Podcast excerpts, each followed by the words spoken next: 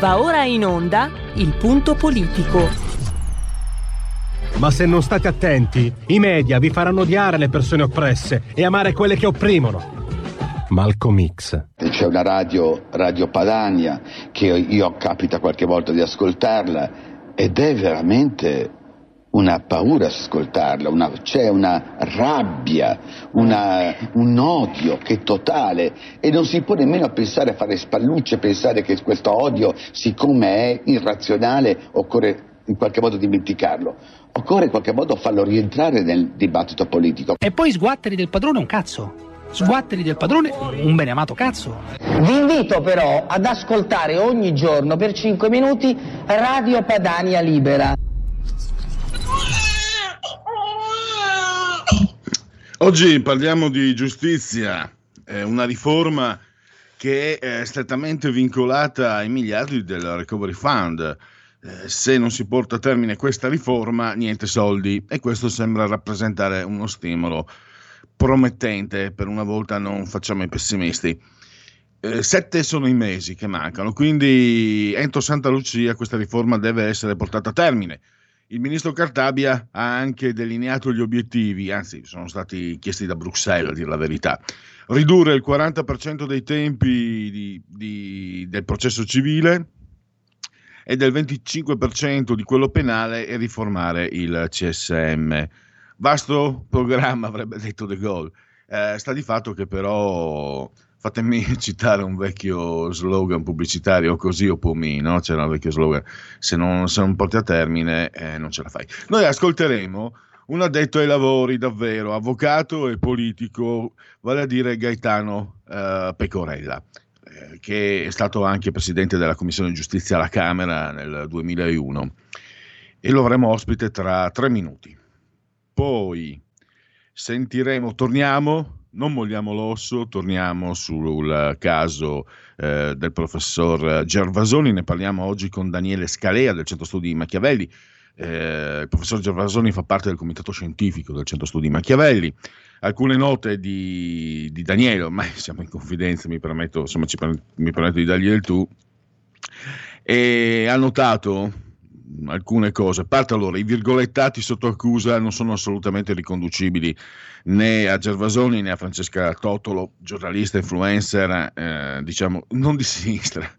E poi eh, l'accusa, una delle accuse che riguarda l'iscrizione del professore a VContact, Contacte, spero che la pronuncia sia giusta, è il Facebook russo in pratica.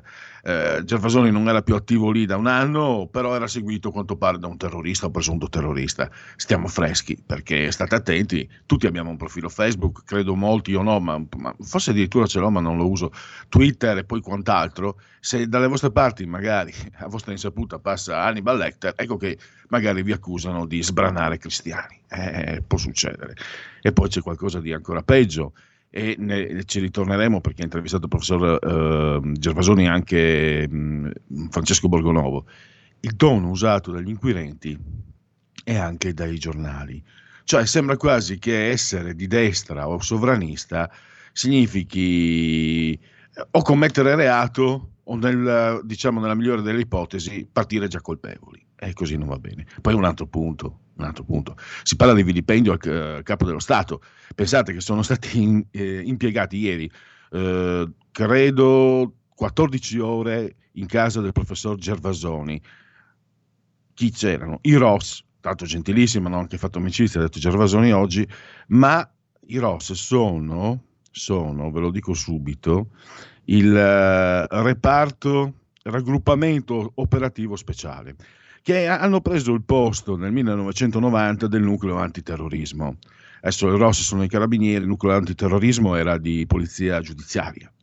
Allora voi pensate che eh, sono intervenuti coloro che abitualmente si occupano di lotta al terrorismo e lotta al, alla criminalità organizzata. Ed è un anno di indagini, una procura e otto reparti dei carabinieri, otto comandi dei carabinieri insomma, sembra un pochino, come dire, fuori dimensione, no? Un simile impiego di forze e di risorse. Tanto più per noi, voi conosciamo, insomma, il professor Gervasoni, più volte intervistato, intervenuto qui alle nostre trasmissioni, quindi davvero siamo, siamo, oltre. Tanto con Francesco Borgonovo poi sentiremo anche, ritorniamo sulla vicenda Covid, eh, è uscito il libro Il pesce piccolo di Francesco Zambon, quindi dopo il libro Fantasma di Roberto Speranza e quello di Francesco Zambon ci aiuterà forse sicuramente, anzi senza il forse, a fare chiarezza su quello che è accaduto eh, durante la, questo terribile anno di pandemia. E, e poi... Eh, lo sapete, al giovedì lo spazio largo ai bambini e avremo Francesca eh, Corbella e la sua trasmissione, io faccio da, da, da vigile, da, da, semaforo, insomma. E si, parla, si parlerà di bambini gifted spero che la pronuncia sia corretta, ovvero plus dotati, come saperli riconoscere e come gestire anche il loro rapporto con gli altri bambini a scuola e anche fuori da scuola. Questo è il quadro, poi ci sono le rubriche genetriaci, eh, Segui la Lega, qui Parlamento, eccetera, ma intanto direi che mh, possiamo già... Eh, sentire, credo, l'avvocato Pecorella, credo sia già in linea, nel caso io lo saluto e lo ringrazio davvero per la sua cortesissima disponibilità. Buongiorno. Buongiorno Avvocato, la ringrazio davvero. Allora, ricordiamo, lei è stato anche presidente nel 2001 della Commissione Giustizia a Montecitorio, eh, stato, c'è anche una legge che portava il suo nome. Eh, posso, dirla, posso dire, Avvocato, lei ha una storia personale, professionale, politica di garantista naturale.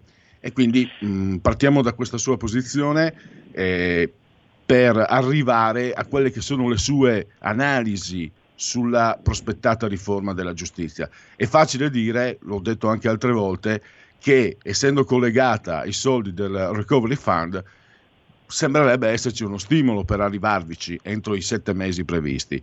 Volevo, anzi, vogliamo assolutamente sentire le sue opinioni, gli ostacoli e le opportunità, Avvocato. Sì, anzitutto vorrei dire due parole sulla questione del garantismo, ma io credo che eh, tutto deve ruotare attorno alla tutela della persona umana, sia quanto vittima, ma anche in quanto persona che deve essere giudicato e che, eh, come sappiamo, può essere innocente, può essere vittima di un errore o può essere colpevole, però certi diritti appartengono alla persona oramai da, dal tempo dell'illuminismo. Credo che eh, questo sia un dato che una società civile dovrebbe essere sempre presente a tutti, insomma che la persona umana è il massimo valore che esiste sulla Terra. Eh, quindi questo è il, il primo dato. Mm, poi mi domanda che mi faceva? Era eh, quali secondo lei sono i nodi eh, da sciogliere mm, per questa riforma che il ministro Cartabia sta, sta portando avanti?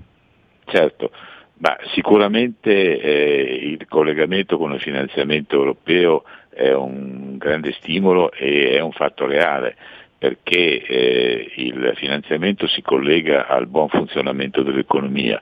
E il buon funzionamento dell'economia ha come una delle componenti essenziali che eh, la giustizia, soprattutto la giustizia civile, funzioni se non c'è garanzia che i debiti vengano pagati, se non c'è garanzia che i processi si facciano in tempo breve e si riconoscono i diritti eh, di chi sta facendo una causa.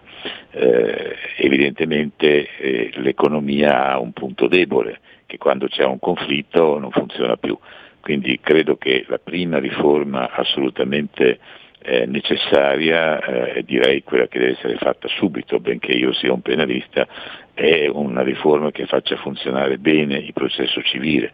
Oggi le cause civili sono interminabili, ci sono dei rinvii eh, da un'udienza all'altra di un anno e, e qualche volta anche di più. Eh, però direi che anche la giustizia penale si collega al buon funzionamento dell'economia. Eh, la certezza dell'imprenditore che eh, investe dei soldi si collega al fatto di sapere ciò che è lecito e ciò che è illecito, eh, al fatto che se viene messo sotto processo eh, deve eh, avere una risposta prevedibile nel tempo, perché altrimenti l'incertezza è quella che eh, più di ogni altra cosa eh, opera negativamente, gioca negativamente eh, sulla, anche sulla volontà di investire. Ci sono soprattutto imprese straniere che sono abituate a paesi in cui in tempi brevissimi vengono definite le questioni penali che guardano mh, malamente, insomma, con un occhio negativo, un sistema giudiziario per cui un eh, imprenditore eh, o addirittura un'impresa che come sapete anche le imprese finiscono sotto l'attenzione del giudice penale, resta in sospeso per anni ed anni. Quindi direi che anche il penale ha questa eh, componente importante. Il terzo ed ultimo aspetto, eh, giustamente la ministra Cartabia ha pensato che deve essere, anche, deve essere riformato anche il CSM, che è il cuore del buon eh, della buona organizzazione della magistratura, perché eh, è abbastanza evidente che le leggi eh, sono scritte, sono dei pezzi di carta, dipende come le usano i magistrati, dipende come è organizzata la magistratura, che le leggi funzionino. Quindi eh, siccome il cuore del sistema giudiziario dal punto di vista delle, mh, delle cariche direttive, dal punto di vista delle sanzioni e così via, è il CSM, eh, direi che anche questa terza riforma in cantiere è una riforma eh, che deve essere fatta.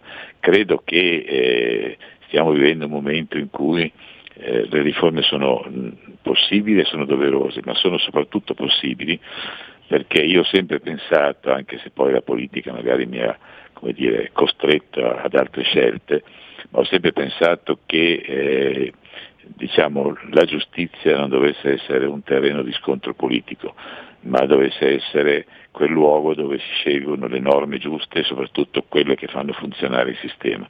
Siccome la Cartabia non è una politica di professione ed ha una carriera eh, di studiosa, di, di giudice della Corte Costituzionale, di Presidente, credo che abbia le mani più libere per poter fare delle scelte che non sono condizionate, come purtroppo accade a chi fa politica, eh, soprattutto se lo fa in modo stabile, al fatto che le riforme che fa piacciono o non piacciono. Può fare le riforme che sono necessarie, che sono giuste, che sono tecnicamente corrette.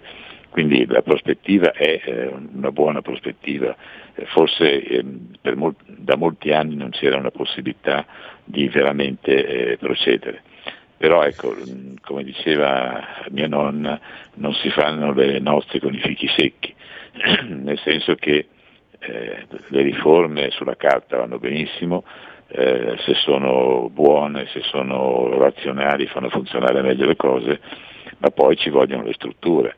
Ora, strutture che significano eh, tribunali moderni, significa un numero di magistrati adeguato a far funzionare le cose, magistrati tecnicamente preparati, avvocati tecnicamente preparati, perché anche gli avvocati hanno eh, il loro ruolo nel far funzionare male le cose se non sono preparati e direi un numero di magistrati che sia assolutamente adeguato alle esigenze e, e dei tempi anche di, eh, lavoro, di lavoro che siano coerenti con i tempi di lavoro di qualunque altro impiegato.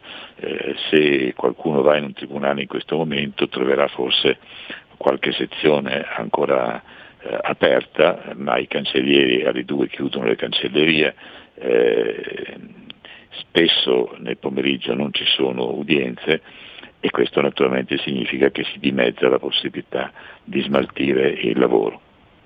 Certo, eh, non voglio correre il rischio di essere generico, ma voglio approfittare di avere eh, una personalità come lei che ha una vasta conoscenza.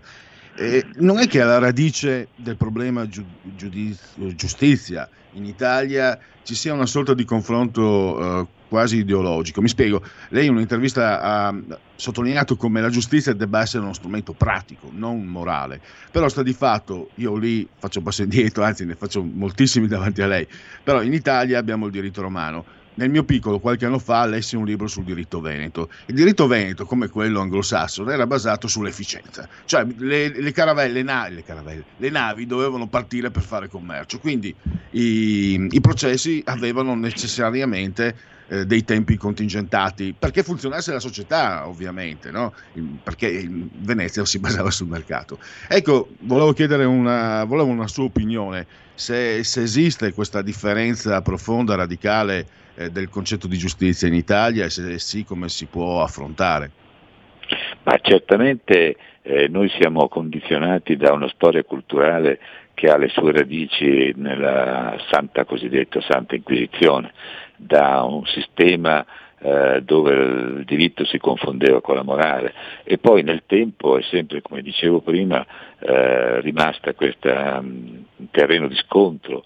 Eh, io ricordo che eh, alla fine ci si rendeva conto quando si affrontava una legge che i partiti si domandavano quanti voti prenderò, se l'appoggio e quanti voti perderò eh, se non l'appoggio e così via. E quindi alla fine la giustizia come strumento elettorale o come strumento di consenso politico. E questo è il peggio che si possa fare perché eh, le scelte devono essere di natura eh, come dire, eh, tecnico-funzionale. Eh, sarebbe come dire che, non so, Uh, un chirurgo opera in funzione di che cosa ne pensa del paziente, non è così. Uh, la giustizia deve avere dei meccanismi che devono portare a giudizi il più possibili vicino alla verità, il più possibili rapidi e il più possibili poco costosi. Eh, quindi mh, direi che il nostro Paese da questo punto di vista è un po', anzi direi molto ammalato di moralismo o di politicizzazione nell'ambito della giustizia. I sistemi anglosassoni sono profondamente diversi, cioè puntano la, perché sono poi ispirati dal principio della praticità, della sperimentazione, eh, dell'empirismo, insomma, e quindi puntano a che le cose funzionino. Faccio solo un esempio da noi ci sono stati dei dibattiti interminabili per aumentare il, uh, il patteggiamento uh, da 3 a 5 anni. Eh, anche poi prevedendo che questo patteggiamento allargato ha delle regole più rigide, eccetera. Ma insomma io mi domando se eh, vi è un accordo tra pubblico ministero e imputato e eh, questo accordo comporta che invece di avere l'ergastolo ci sono 30 anni, ma invece di fare un processo che investe soldi del paese, tempo, eh, conflitti, eccetera, viene risolto in quella mezza giornata in cui si discute su eh, ergastolo no, ma a 30 anni sì o quello che è, cioè comunque anche pene elevate, perché no? In America funziona così, ma funziona così perché altrimenti questo processo non può funzionare. Bisogna rendersi conto che questo è un processo che costa tantissimo, perché eh, eh, tutte le prove vengono formate al dibattimento, perché ci vogliono avvocati capaci di fare gli interrogatori dei testimoni, perché ci vogliono giudici eh, che non cambino. Questo è un altro problema enorme perché eh, i giudici continuano a essere spostati da una sede all'altra, poi ci sono spesso eh, le giudicesse che, che so hanno problemi di dover partorire e così via, per cui abbiamo dei processi che è vero che apparentemente si formano con la prova al dibattimento, ma poi nella sostanza cambiano i giudici e quindi le prove sono quelle scritte. Eh, negli Stati Uniti il, eh, al dibattimento va, secondo i dati che abbiamo, circa il 4% dei processi, tutti gli altri si risolvono invece attraverso il patteggiamento. E credo che o imbocchiamo questa strada o cambiamo processo, ma allora significa fare dei passi indietro di secoli, cioè tornare al processo inquisitorio. Quindi praticità, eh, lei citava giustamente la giustizia veneta, ma perché ispirata da, era ispirata dal sistema tedesco, eh, dai sistemi del nord, che hanno in mente di far funzionare le cose, cioè sono pratici. Come funzionano meglio le cose? Que- per esempio, attraverso un, petteggi- un patteggiamento senza limiti. Allora introduciamolo. Se ci si rende conto, come dovremmo esserci resi conto oramai da, da quando è entrato in vigore il nuovo codice, che non è possibile portare al dibattimento eh, quasi tutti i processi, perché una volta il dibattimento durava magari tre giorni perché c'erano gli atti raccolti dal giudice istruttore, oggi lo stesso dibattimento magari dura eh, tre mesi, eh, vuol dire che così non può funzionare.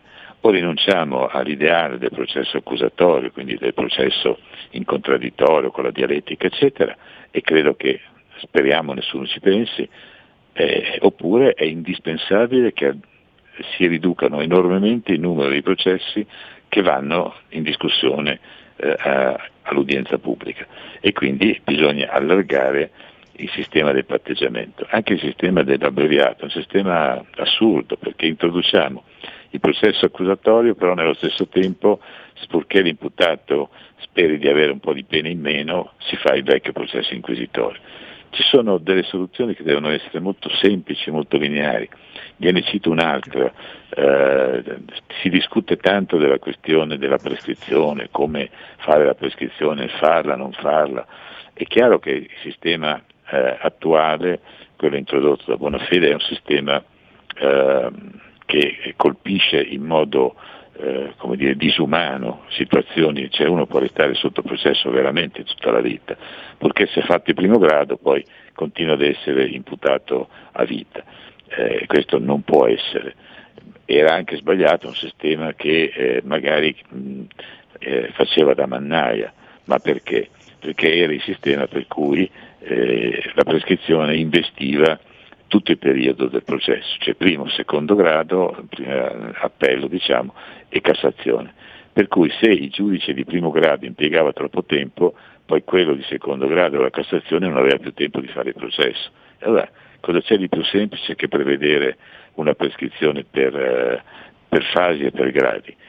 le indagini non possono durare più di tanto, il primo grado più di tanto, eh, l'appello più di tanto, la Cassazione più di tanto. Se dura di più il, eh, il reato si prescrive.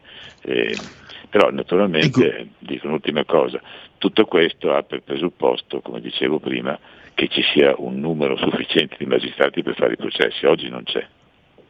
Ecco, volevo un suo parere, ho letto che lei vede come due ingredienti eh, fondamentali per arrivare alla riforma eh, grande amnistia e grande indulto. L'obiezione, avvocato, di chi eh, risponde sì, ma così si, mettono, si rischia di mettere in libertà colpevoli, pericolosi, così si favoriscono i clienti facoltosi che possono pagare migliori avvocati. Ecco, come replica lei a queste obiezioni? Ma guardi, eh cercare di far ripartire un sistema che è bloccato da un arretrato enorme, che deve essere comunque o è smaltito o se si cambia la prescrizione eh, chi decide di smaltire che cosa smaltire è il pubblico ministero.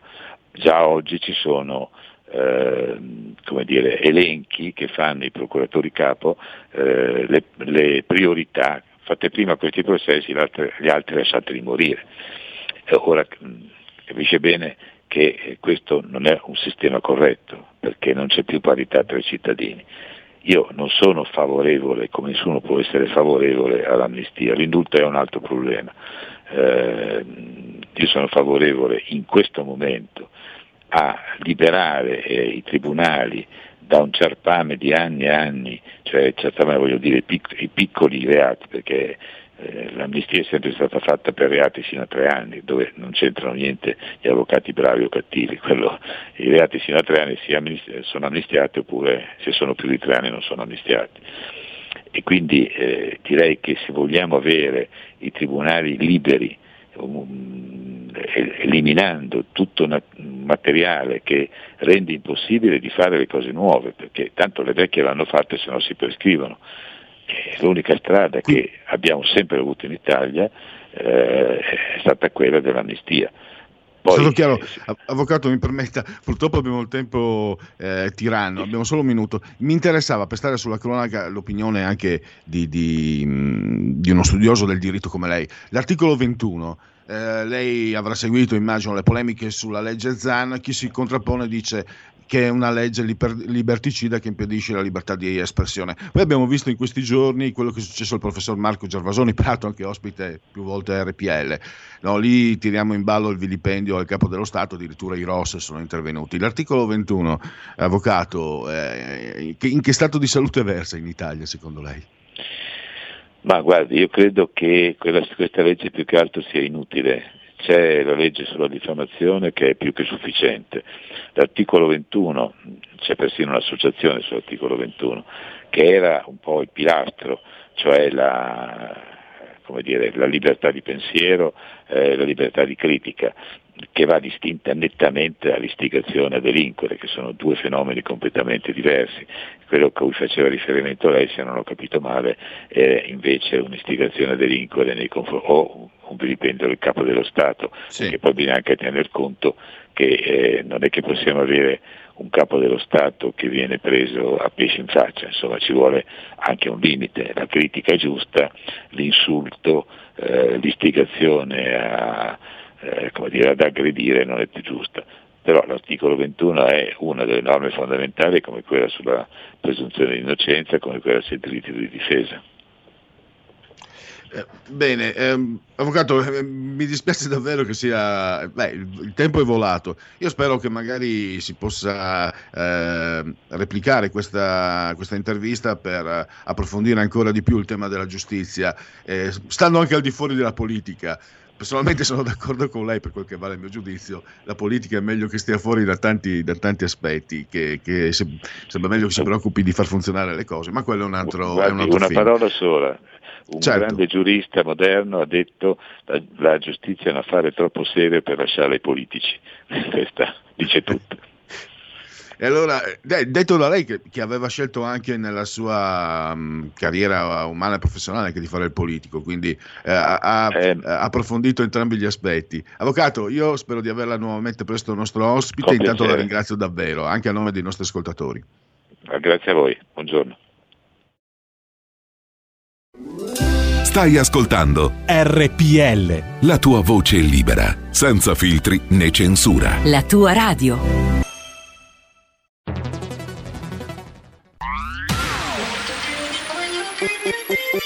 Un suono così non l'hai mai sentito, baby. Da Plus molto più di quello che credevi. Programmi, musica, multimedialità.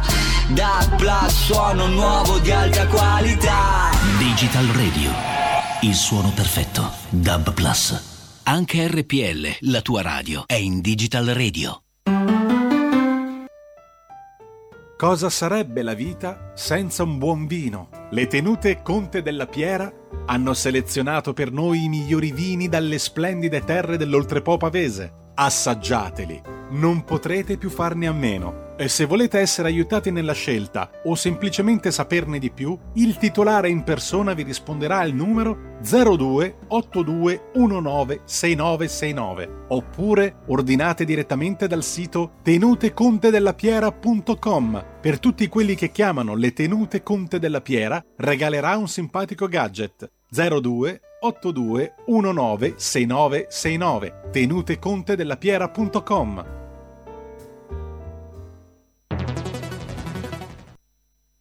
Things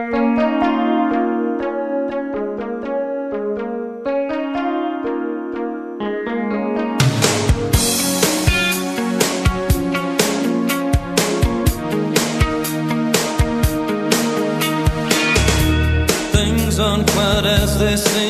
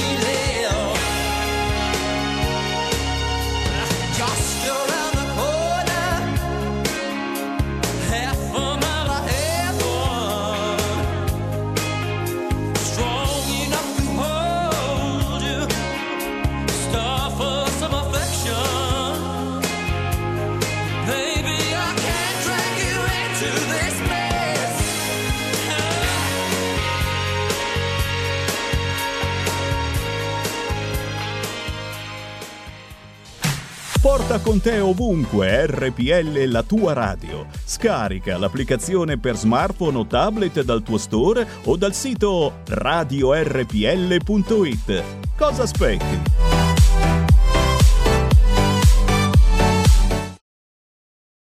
Just Around the Corner di Cock Robin. Ridiamo la linea a Pierluigi Pellegrin.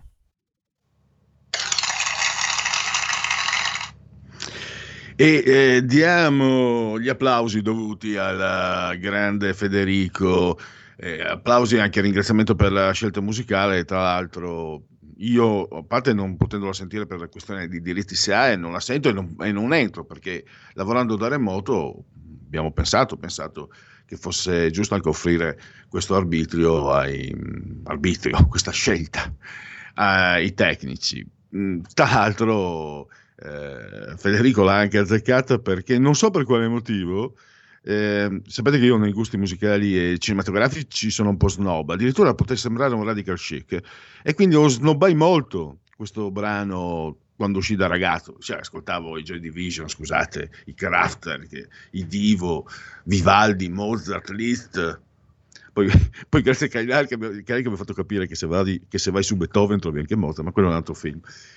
E invece lo scorso anno, non so per quale motivo, mi era entrato nelle orecchie, tant'è che mi sono anche procurato il CD, adesso per fortuna costano poco, e l'ho ascoltato intensamente molte volte.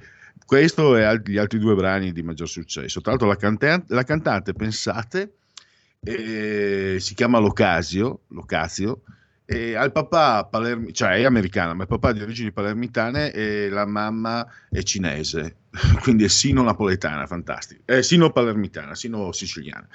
Allora, andiamo oltre le mie chiacchiere.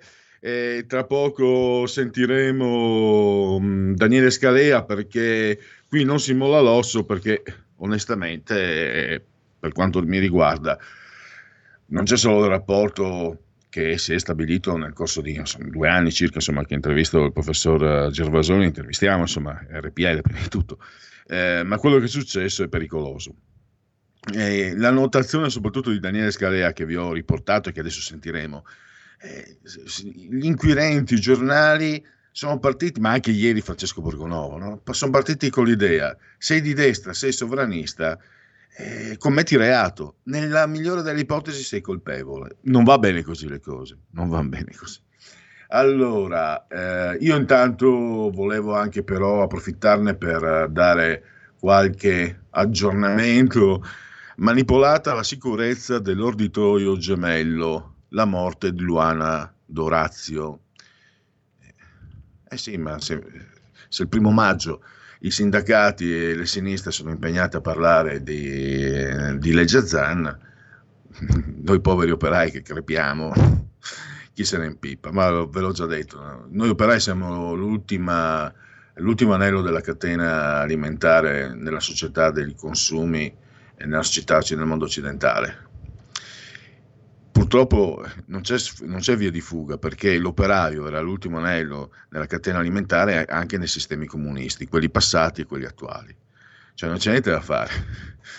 Se nasci operaio è, è du- devi solo, ecco, se ci sono giovani operai eh, e volessero sentire il parere di chi c'è passato, c'è solo una soluzione, venirne fuori, perché nessuno ti aiuta perché poi quando uno è cacciato in fondo alla fila, tutti gli altri sono contenti di non essere al suo posto, come quando si va a un funerale, insomma, grosso modo funziona così, non l'ho scoperto certo io. Razzi su Tel Aviv, Israele neutralizza un drone esplosivo. E anche qui qualcuno mi deve spiegare una cosa. Eh, io non entro nel merito Gaza, Israele, però allora le cose per come sono state ricostruite sono andate così. Eh, Gaza ha sparato i missili su Israele, su Gerusalemme. Eh, gli israeliani, contrariamente a certi pregiudizi, sono generosi e ne hanno restituiti dieci volte tanti. Sui giornali italiani non ho capito, quegli stessi giornali che denunciano la, eh, la marea nera, lo- l'onda nera, il fascismo, l'antisemitismo, il razzismo, hanno sparato a zero contro Israele e hanno riportato solo quello che è successo a Gaza.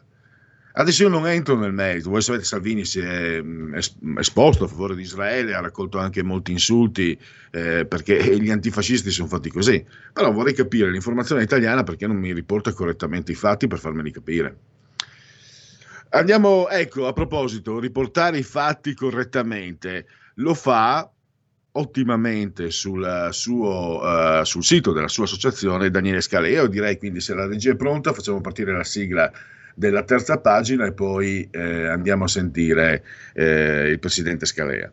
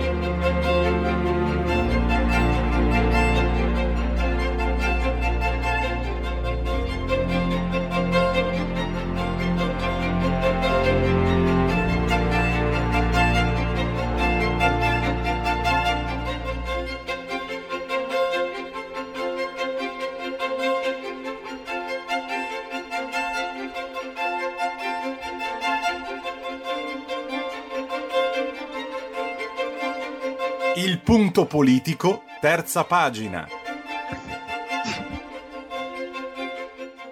Ecco, potete anche vedere in condivisione Facebook eh, l'articolo firmato da Daniele Scalea, presidente dell'associazione del Centro Culturale Machiavelli, presidente fondatore.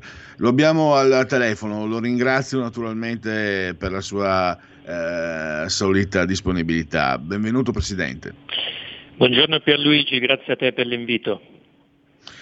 Eh, grazie a te, eh, Daniele, davvero senza piaggeria, perché il tuo articolo offre ulteriori spunti di riflessione che non si sono trovati in questi due giorni. Stiamo parlando del caso Gervasoni, vilipendio del capo dello Stato, Francesco Totolo, eccetera. E partiamo dalla tua osservazione, quella forse più, eh, più visibile, no? più vistosa, la sproporzione dei mezzi. Io Ross cioè sono i nuclei antiterrorismo, sono quelli che, come ricordi tu nel tuo articolo, si occupano di terrorismo e di criminalità organizzata. Allora anche tu conosci il professor Gervasoni perché fa parte del comitato scientifico della tua associazione, ma non è per quello che sei intervenuto. Noi lo conosciamo per averlo spesso intervistato e vedere il professor Gervasoni con in casa i rostri, poi lui ha detto che ha fatto amicizia perché sono stati gentilissimi, dalle 7 del mattino alle 21 davvero viene, viene, da farsi la domanda della, della, signora Maria, no Daniele, ma in che paese viviamo insomma? È la domanda della signora Maria, ma non vuol dire che la signora Maria abbia sempre torto. Eh, a te la parola Daniele. No, eh, anzi io condivido assolutamente il pensiero della signora Maria, eh, anche perché qui il problema è che quello che è successo a Gervasoni o anche a Francesca Totolo, che è una giornalista d'inchiesta che fa un'opera eh, a mio avviso meritevole e molto interessante con i suoi articoli ormai da diversi anni, è successo ad altre persone, eh, sono 11 in totale gli indagati, ecco io non, non li conosco gli altri, eh, sicuramente nel mezzo c'è qualcuno, abbiamo visto citate nei giornali, che ha scritto cose eh, assolutamente ingiuriose o minacciose nei confronti del Presidente della Repubblica, che anche se non fossero nei confronti del Presidente della Repubblica ma di un'altra persona sarebbero comunque eh, inqualificabili e condannabili, ma ci sono altre persone comuni che invece hanno semplicemente espresso la loro opinione, questo lo so diciamo da fonti fidate, hanno espresso delle opinioni critiche, dure, ma opinioni, non ingiurie, non assolutamente minacce o cose di questo tipo. Sono certo che lo stesso valga per Marco Gervasoni e per Francesca Totolo, i quali ancora non sanno per quali tweet in particolare sono accusati, ma le loro pagine sono pubbliche, visibili a tutti, chi come me li conosce, li segue, ehm, ecco, magari non ha potuto leggersi ogni singola cosa che abbiamo pubblicato, ma sicuramente con tutti questi giornalisti così solerti a suscitare gli scandali quando una persona di destra mette una virgola fuori posto, sicuramente se ne sarebbero accorti se ci fosse qualcosa di, di, di, di scandaloso scritto nei, nei, confronti del Presidente della Repubblica. A maggior ragione adesso perché eh, hanno certamente scandagliato i loro eh, profili, come ha fatto ad esempio Azzurra Barbuto su Libero, riportando le frasi, le, diciamo, le critiche più dure che Gervasoni ha fatto contro il Presidente della Repubblica dimostrando che sono tutte delle critiche, non degli insulti, non qualcosa che, va, che viola l'onore o, o, o, che peggio, come hanno scritto i giornali, eh, costituisce minaccia. No? poi ci sono stati questi giornali che in una maniera diciamo improvvida, non vogliamo pensare che l'abbiamo fatto in malafede, che semplicemente sono, eh, sono stati poco attenti, hanno messo, hanno sparato il mosso in prima pagina a Marco Gervasoni, mettendoci poi vicino de, dei tweet che non sono i Gervasoni, ma lasciando intendere al lettore che magari legge superficialmente che potrebbero essere i suoi. E questo eh, è scorretto se fatto volontariamente eh, ed è comunque una gravissima negligenza anche se non è fatto volontariamente. Quindi, eh, il punto se posso interromperti, sì. se posso dirlo, eh, visti i precedenti, non so quanto sia stato involontario questo tipo di trattamento, visti i precedenti di questi, di questi giornaloni. Sì, io non volevo se, dirlo, volevo dire. solo insinuarlo, ma tu sei stato più esplicito di me. Eh, ovviamente nemmeno io penso, eh, era sarcastico il mio credere fosse eh, una negligenza, è evidente che hanno voluto eh, manipolare le informazioni in modo da far eh, passare l'idea che Gervasoni avesse minacciato di morte il Presidente Mattarella, cosa che ovviamente, ovviamente non è altrimenti anche noi adesso staremo a dire che, che, che Gervasoni eh, l'ha fatta grossa e che andrebbe punito. E, ehm, ma poi c'è un altro, c'è un altro punto, Daniele, che hai sottolineato: sì. il fatto del Facebook russo, che tra l'altro Gervasoni non seguiva più da un anno, pare che mm, venisse seguito da un terrorista o presunto terrorista. E tu hai sottolineato la pericolosità, perché tutti ormai, persino io ormai ho, eh, sono su Facebook, o addirittura ho un account Twitter che non uso. Cioè, se per caso passa eh, dicevo agli ascoltatori, passa sui miei siti, si iscrive o mi, o mi frequenta senza, a mia insaputa Hannibal Lecter, eh, vengo anch'io accusato di sbranare cristiani. La metto un po' in ironia, però è rischiosissimo perché alla fine, cioè, tu, tu lo denunci l'enorme rischio che si corre eh, andando in questa direzione. Siamo, siamo, tutti altro che male non fare, paura non avere, che è il detto più fesso che esista nella storia dell'umanità. Qui sei fottuto, insomma, qui c'è Orwell. Allora, qui l'equivalente è come se tu uscendo di casa ehm, dicessi buongiorno a, a, un vicino, una persona che conosci di vista, di cui magari non sai nemmeno il nome e il cognome, quella persona fa qualcosa contro la legge e tu venissi accusato di essere un complice perché eh, incontrandola per strada dici buongiorno. Anzi, è già diciamo, mi, mi, sono spinto oltre perché probabilmente Gervasoni nemmeno gli diceva buongiorno a questi non sapeva nemmeno tra l'altro chi siano questi personaggi che lo seguono su, sui social. Io che non sono una persona famosa, ho 5.000 amici su, su, Facebook e un altro migliaio che, che, non sono amici ma mi seguono, ho una pagina che è quella con 5.000-6.000 mi piace. E, ovviamente non sono persone che solo una minima parte di queste la conosco e solo con una minima parte di questi ho delle interazioni ma è normale per chiunque utilizzi i social per esprimere delle proprie idee, quindi non semplicemente per rimanere in contatto con gli amici, perché del resto con gli amici c'è il telefono, gli scrivi, li vedi, no? i social alla fine serve per allargare quella cerchia e quindi per poter anche eh, disseminare ciò che si dice delle persone che non si conoscono. È evidente che tutti noi abbiamo nel paniere dei cosiddetti amici o dei follower de, dei personaggi che non conosciamo e dei personaggi che potrebbero ovviamente anche essere qualcuno di questi dei, dei, dei estremisti, dei criminali, però non, po- non possiamo essere colpevoli per il fatto che questi ci seguono sui social, eh, altrimenti è chiaro che potenzialmente chiunque abbia i social diventa colpevole. Cioè, vedi, io non credo che Gervasoni sarà condannato, non penso nemmeno che sarà rinviato a giudizio, adesso vediamo poi quale sarà il tweet incriminato, ma francamente tutta questa storia penso finirà in una bolla di sapone, mi sembra estremamente ingigantita.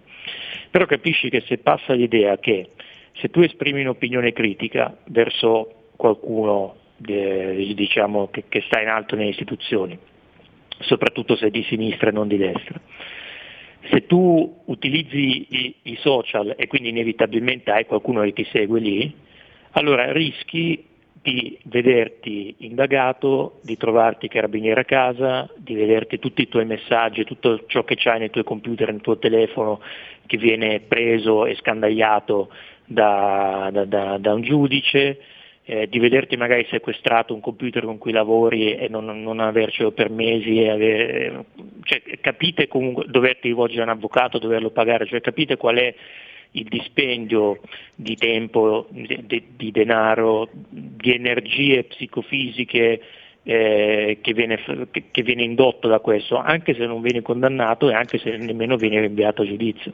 Cioè, cosa voglio dire?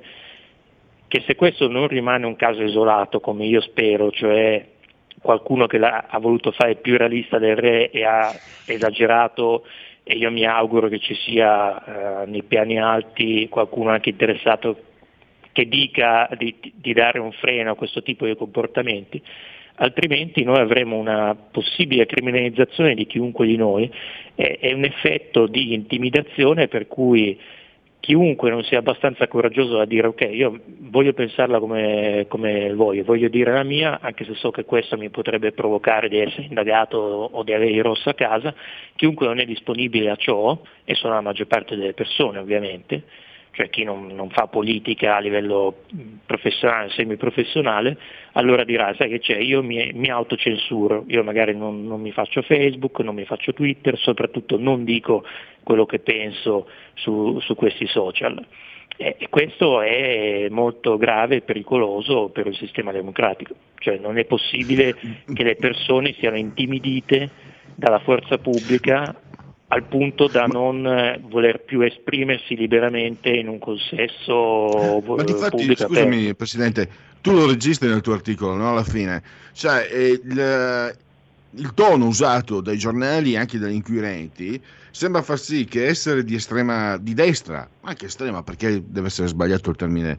L'estrema sinistra va bene, l'estrema destra no. Sai che io non sono per l'estrema destra assolutamente, certo. però mi dà molto fastidio che l'estrema sinistra sono belli e l'estrema destra sono puzzoni. Questa è una cosa che mi fa imbestialire.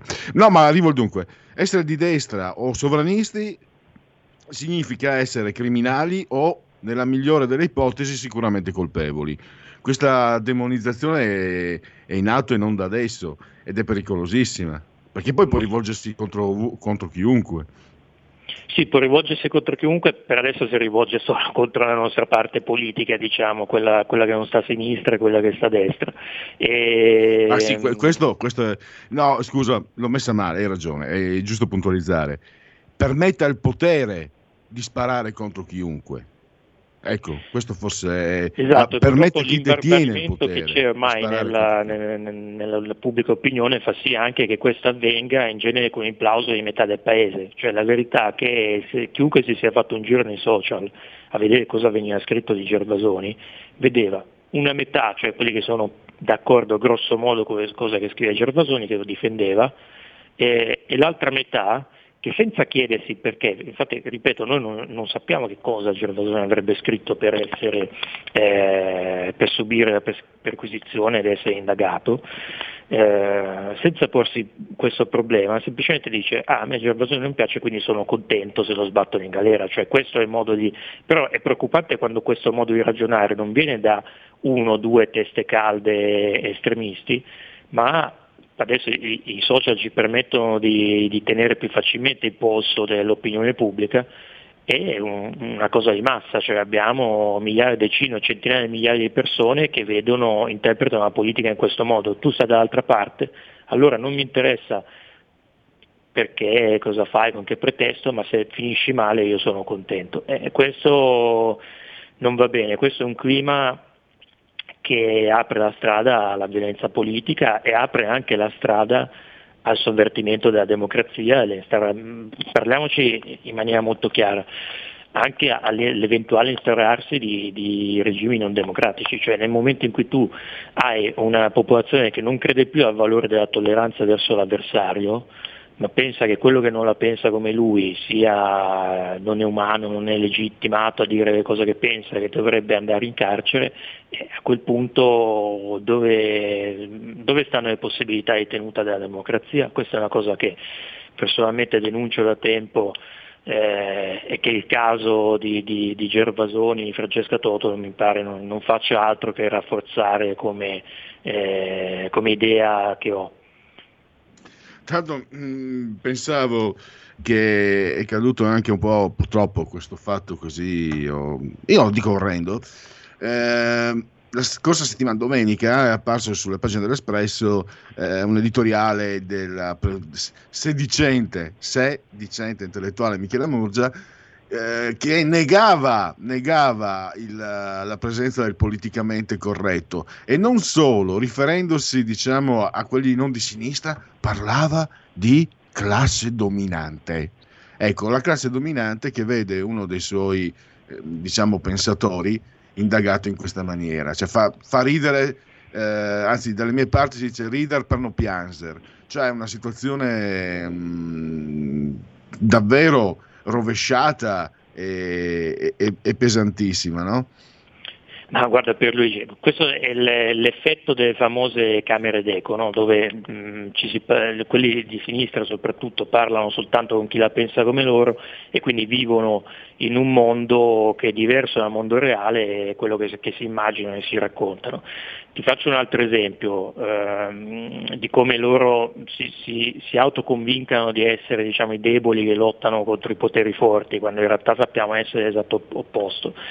Se tu vai in qualsiasi ambiente universitario, in generale occidentale ma anche italiano, vedrai tutti i professori baroni universitari, al 99% di sinistra, il cui principale argomento è la contronarrativa rispetto a quella del, del, del potere, quindi il contrasto contro il potere e così via, che eh, senza accorgersi della contraddizione di come sia possibile che loro che occupano tutti i posti di vertice dell'Accademia sarebbero quelli che, che, stanno contro il potere. Cioè il fatto stesso che tu stai lì e che tutti i tuoi colleghi ai vertici di quell'istituzione la pensano come te, significa che tu sei il potere e loro non si rendono conto di questo. Allo stesso modo Michela Murgia probabilmente non si rende conto che lei non è una voce, diciamo, non è una dissidente, ma esprime alla perfezione l'egemonia culturale progressista, eh, scrive su, su, sull'Espresso, va a parlare alla RAI e dopo ti, ti, viene a dire che lei è appunto la, la voce dissonante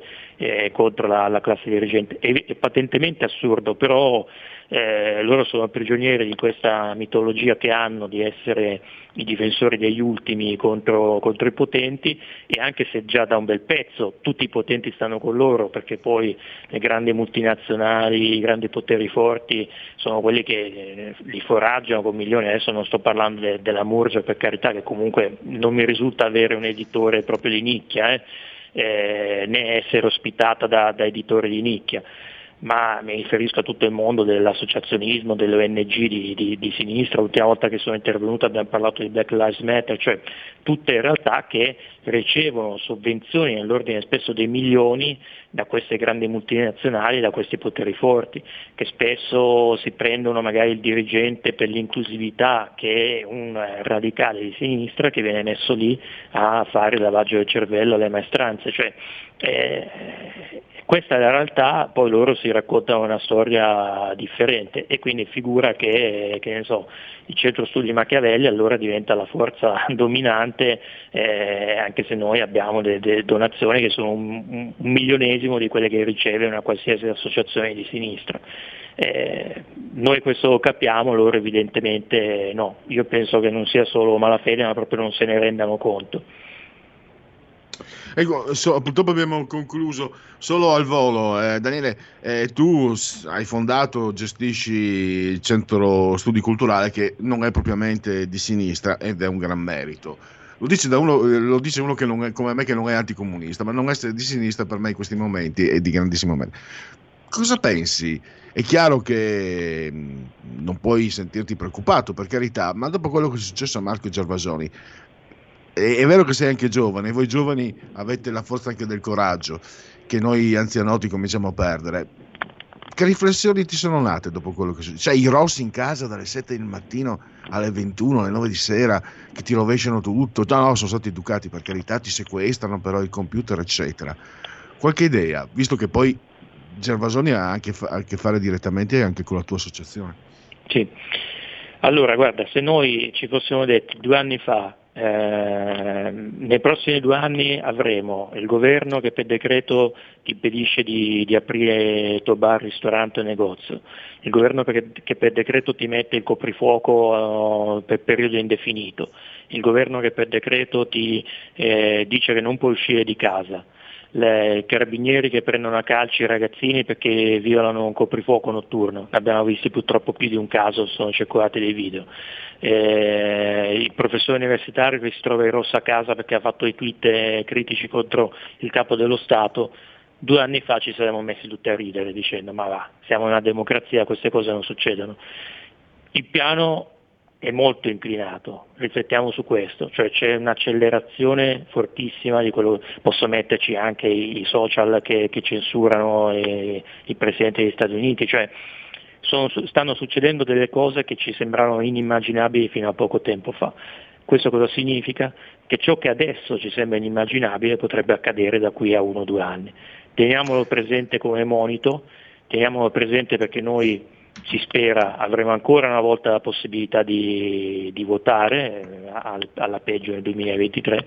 Beh, io penso che lì sarà molto molto importante che il popolo italiano faccia una scelta giusta, che non si perda, come è successo purtroppo alle precedenti elezioni, a votare partiti di buffoni tipo il Movimento 5 Stelle pronti a vendersi al miglior offerente, che è sempre quello dei poteri forti, ma che faccia una scelta in cui magari sì, uno potrà dire Salvini così, Meloni colà, questo non mi piace tanto, ma c'è Berlusconi, quello che volete, però quando la scelta è tra chi ti vuole togliere la libertà, anche le libertà fondamentali, e chi invece con tutti i suoi difetti è disponibile a difenderle, veramente non c'è nemmeno da pensarci.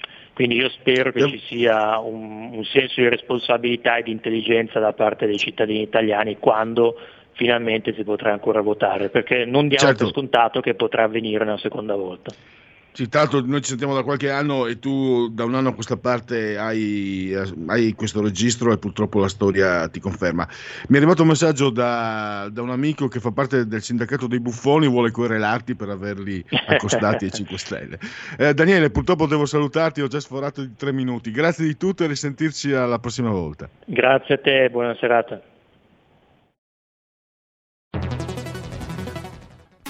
Futuro appartiene a chi fa squadra. Le radio italiane si uniscono per giocare la partita da protagoniste. Nasce l'app Radio Player Italia. 140 stazioni in una sola rete.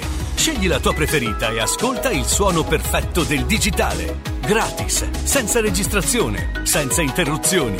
Compatibile con tutti i device. Le notizie, la compagnia, la musica scelta da chi la ama, la conosce e la vive. Scarica Radio Player Italia. Il futuro batte con la radio nel cuore.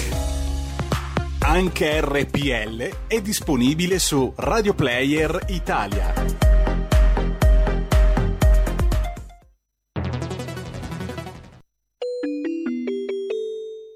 Due per mille alla Lega. Sostieni la Lega con la tua firma. Scrivi il codice D43 sulla tua dichiarazione dei redditi. Assegnare il tuo 2 per 1000 al codice D43, D43, D43 non costa nulla. Aiutaci ad aiutarti. Il tuo supporto è prezioso. Ricorda, D43 per il tuo 2 per 1000 alla Lega di Salvini.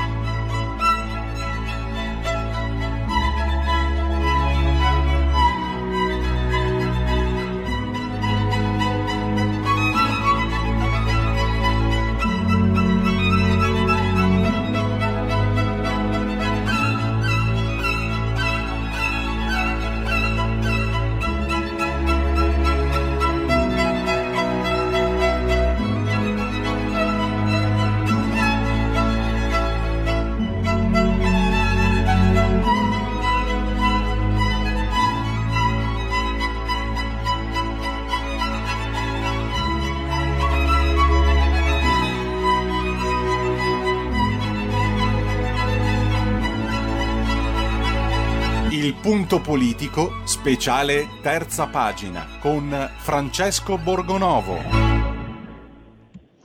Allora, oggi il vice direttore della Verità era sul cavallo, in questo momento dovrebbe trovarsi nel cavallo di ferro, così chiamavano il treno i nativi americani, almeno secondo i fumetti. Non so quindi se siamo riusciti a raggiungerlo, nel caso lo saluto e lo ringrazio per la sua, per la sua presenza. Sì, sono su un treno, spero che non, eh, non si sentano presto, perché stiamo arrivando in una stazione, non si sentano presto strani, soliti rumori, insomma eh, del, dell'annuncio della fermata, però insomma sono qui. Allora, partiamo, sono due temi che oggi hai trattato sul, sul tuo giornale, Francesco. Partiamo con il libro di, del tuo omonimo, Francesco Zambon, eh, ehm, che faceva parte dell'OMS, Il pesce piccolo.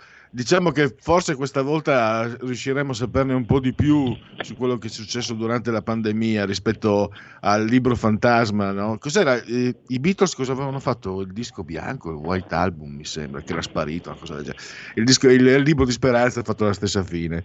Allora, ecco, partiamo, prendiamolo come spunto appunto per ritornare su un tema che, eh, che, che continua a essere molto caldo. Sicuramente questo libro è importante, va letto perché aiuta a capire come è stato gestito sull'Italia, che forse. Soprattutto eh, abbiamo qualche Francesco va e viene l'audio. Non so se sia meglio magari eh... vuoi non voglio approfittare, vuoi che magari ci proviamo tra qualche, riproviamo tra qualche minuto, magari proviamo, se il treno proviamo riparte. Qualche minuto, sì, proprio forse è meglio tra qualche minuto, riproviamo più, più tardi. eh, se- Perfetto, allora eh, tra, tra qualche minuto ti richiamiamo e intanto grazie ancora, beh, vedete Francesco anche sul treno eh, ci, ci- ci offre la sua, la sua colla- preziosa collaborazione, grazie davvero. Allora io direi eh, con la regia, eh, perché qui bisogna occupare gli spazi, cioè l'horror va qui, e io direi, mh, Federico, io vado eh, con eh, i genetriaci unplugged, no? senza sigla, e quindi dovrei far trascorrere qualche minuto. eh, sapete che ci tengo, anche voi, eh? So- Sono, sono- Nessuno mi ha mai chiesto di fare i. Anzi, ce n'erano un paio, ma so- ci ho litigato ferocemente, in modo, in modo sanguinoso. Eh, ci siamo sbarranati per, eh, via WhatsApp per situazioni miste. Vabbè, io ve lo, ve lo leggo lo stesso. Vigesimo quarto giorno di fiorile, mese del calendario repubblicano. Per i gregoriani mancano 232 giorni alla fine dell'anno. Per tutti è un giovedì Zoibe, 13 di maggio, anno domini 2021, 2021. Nel 1871 il Parlamento italiano approvò i Broncos, la legge delle guarentigie, le garanzie, praticamente il Vaticano commissariato. Mi fate dire? Bei tempi? No, dai. Georges Braque, eh, ecco un genetriaco importante, l- l'inventore in un certo senso, il creatore, dai, usiamo un termine più appropriato, del cubismo, corrente pittorica del tardo 800, primi 900. Ecco, fu scippato da Picasso. E Picasso dice, io non cerco, io trovo. Eh, e probabilmente sì, il cubismo non sarebbe diventata una corrente così importante senza, senza l'intervento, l'entrata in scena di Pablo Picasso, mamma genovese.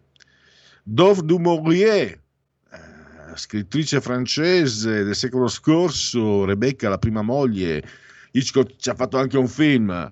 E poi è vero, io ho sempre pensato, lo, lo dicono loro, lo penso anch'io, che il jazz abbia l'anima blues, l'anima dei neri, dei, dei afroamericani, insomma, qui si- con le parole si è sempre paura di sbagliare, però devo dire che in realtà il jazz è anche universale. Quando- sapete quando lo penso? Per esempio quando ascolto Gil, o Gil Evans, mh, che era canadese, bianco, però onestamente, beh, insomma, non a caso Miles Davis l'aveva tirato dentro nel suo gruppo, non so se mi spiego.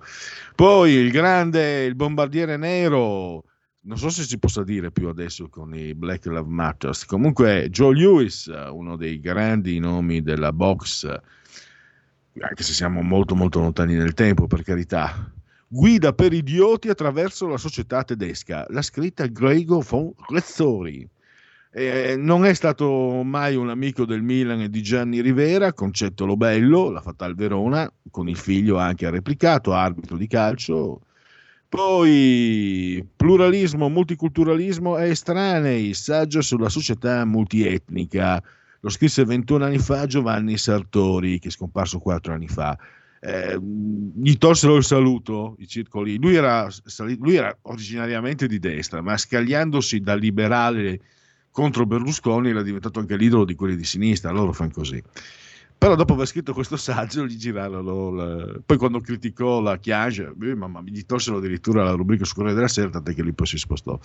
Ona O'Neill, la quarta moglie di Charlie Chaplin, e poi abbiamo Herbert Ross, regista, soprattutto per Barbara Streisand, Funny Lady, e poi ancora, grandissima, quanto mi manca, scomparsa prematuramente, Bice Valori, vera, vera. c'è quella scena di lei al telefono, fantastica, meravigliosa, forse la, trovo, forse la si può trovare anche su YouTube, è in bianco e nero, eh sì, beh, è morta nel 1980, quindi ha fatto ben poco in tv a colori, con la tv italiana. Ecco, un altro, un altro pericolosissimo aretino, dopo Pietro l'Aretino, Gianni Boncompagni, alto gradimento, e poi abbiamo Luciano Benetton, ricordiamo il Ponte Morandi e Oliviero Toscani, intanto per capire con chi abbiamo a che fare. Però siccome io cerco, cerco eh, di, di, l'equilibrio, voglio ricordare di Luciano Benetton questo particolare che mi ha colpito. Eh, I negozi Benetton non vedevano più una mazza, niente, niente. Lui si vede perché appunto autostrade eccetera, quindi come è successo per la Fiat, no? Gianni Agnelli negli anni 80 eh, capisce che eh, tutto ha una svolta verso la finanza. No, si parlava ieri di Cefis che anticipava la, la questione delle multinazionali, quindi Gianni, Agnelli, Gianni Agnelli tiene il comparto dei, degli autocarri, dei camion e lascia perdere. Infatti la Fiat dagli anni, da, dalla 1 in poi ha fatto delle, delle, auto indecenti, ve lo dice uno che ha lavorato nel, nel ramo per due anni, un pochino lo sa parlate con i meccanici, con gli esperti, vi diranno, quelle Fiat dalla 1 in poi hanno fatto pena, pena, pena e pietà. Benetton si vede che ha fatto la stessa cosa, se non che si vede che aveva più tempo, si è accorto che non vendeva più niente. È andato a vedere il catalogo e ha detto: Non è possibile, sono spariti i colori. E ha preso per mano il comparto produttivo. Io ho visto il catalogo dopo che è passato per le mani di Benetton, tutto un altro colore. Ti veniva voglia, io non ho più l'età e non ho neanche più il fisico, ma ti veniva voglia di prendere qualcosa, devo dire, nonostante magari sarebbe giusto boicottarlo per le sue posizioni, per Oliviero Toscani, uno come Benetton. Però il vecchio è intervenuto e ha messo a posto le cose, quindi era per giustizia. Eh, un grande attore di cinema, teatro, tv, Giulio Brogi. Poi abbiamo eh, disse Craxi che eh, Giuliano Amato stava a Bettino Craxi come il bidet al water e Giuliano Amato ogni volta che mh, partiva una legge con Giuliano Amato io ci ho sempre rimesso soldi c'era l'equo canone bam l'ho abolito bam poi apro un conticino, mica c'è la però arriva lui, pam, via anche quei soldini. Speriamo che stia lo eh, speriamo che, non, che nel prossimo anno non sia lui la sorpresa al Quirinale perché Elio Cesari che cantava Dimmi quando Tony Renis. Poi eh, Mr. Wolf risolvo problemi, anche Mr. White nelle Iene il grandissimo Harvey Keitel, gigantesco, insomma tantissimi film memorabili, duellanti, La morte in diretta, Thelma and Lucy, insomma, eh, ha regalato davvero a noi spettatori cinema, amanti di cinema, beh, nei duellanti forse la sua interpretazione, ma anche La morte in diretta, non lo so quale. La bellissima, la maggiorata Senta Berger, attrice austriaca, poi lo, lo, abbiamo visto nei Blues Brothers, Lou Marini, Blue Marini, e poi un grande della musica soul, Stevie Wonder, e poi Morris Wonder.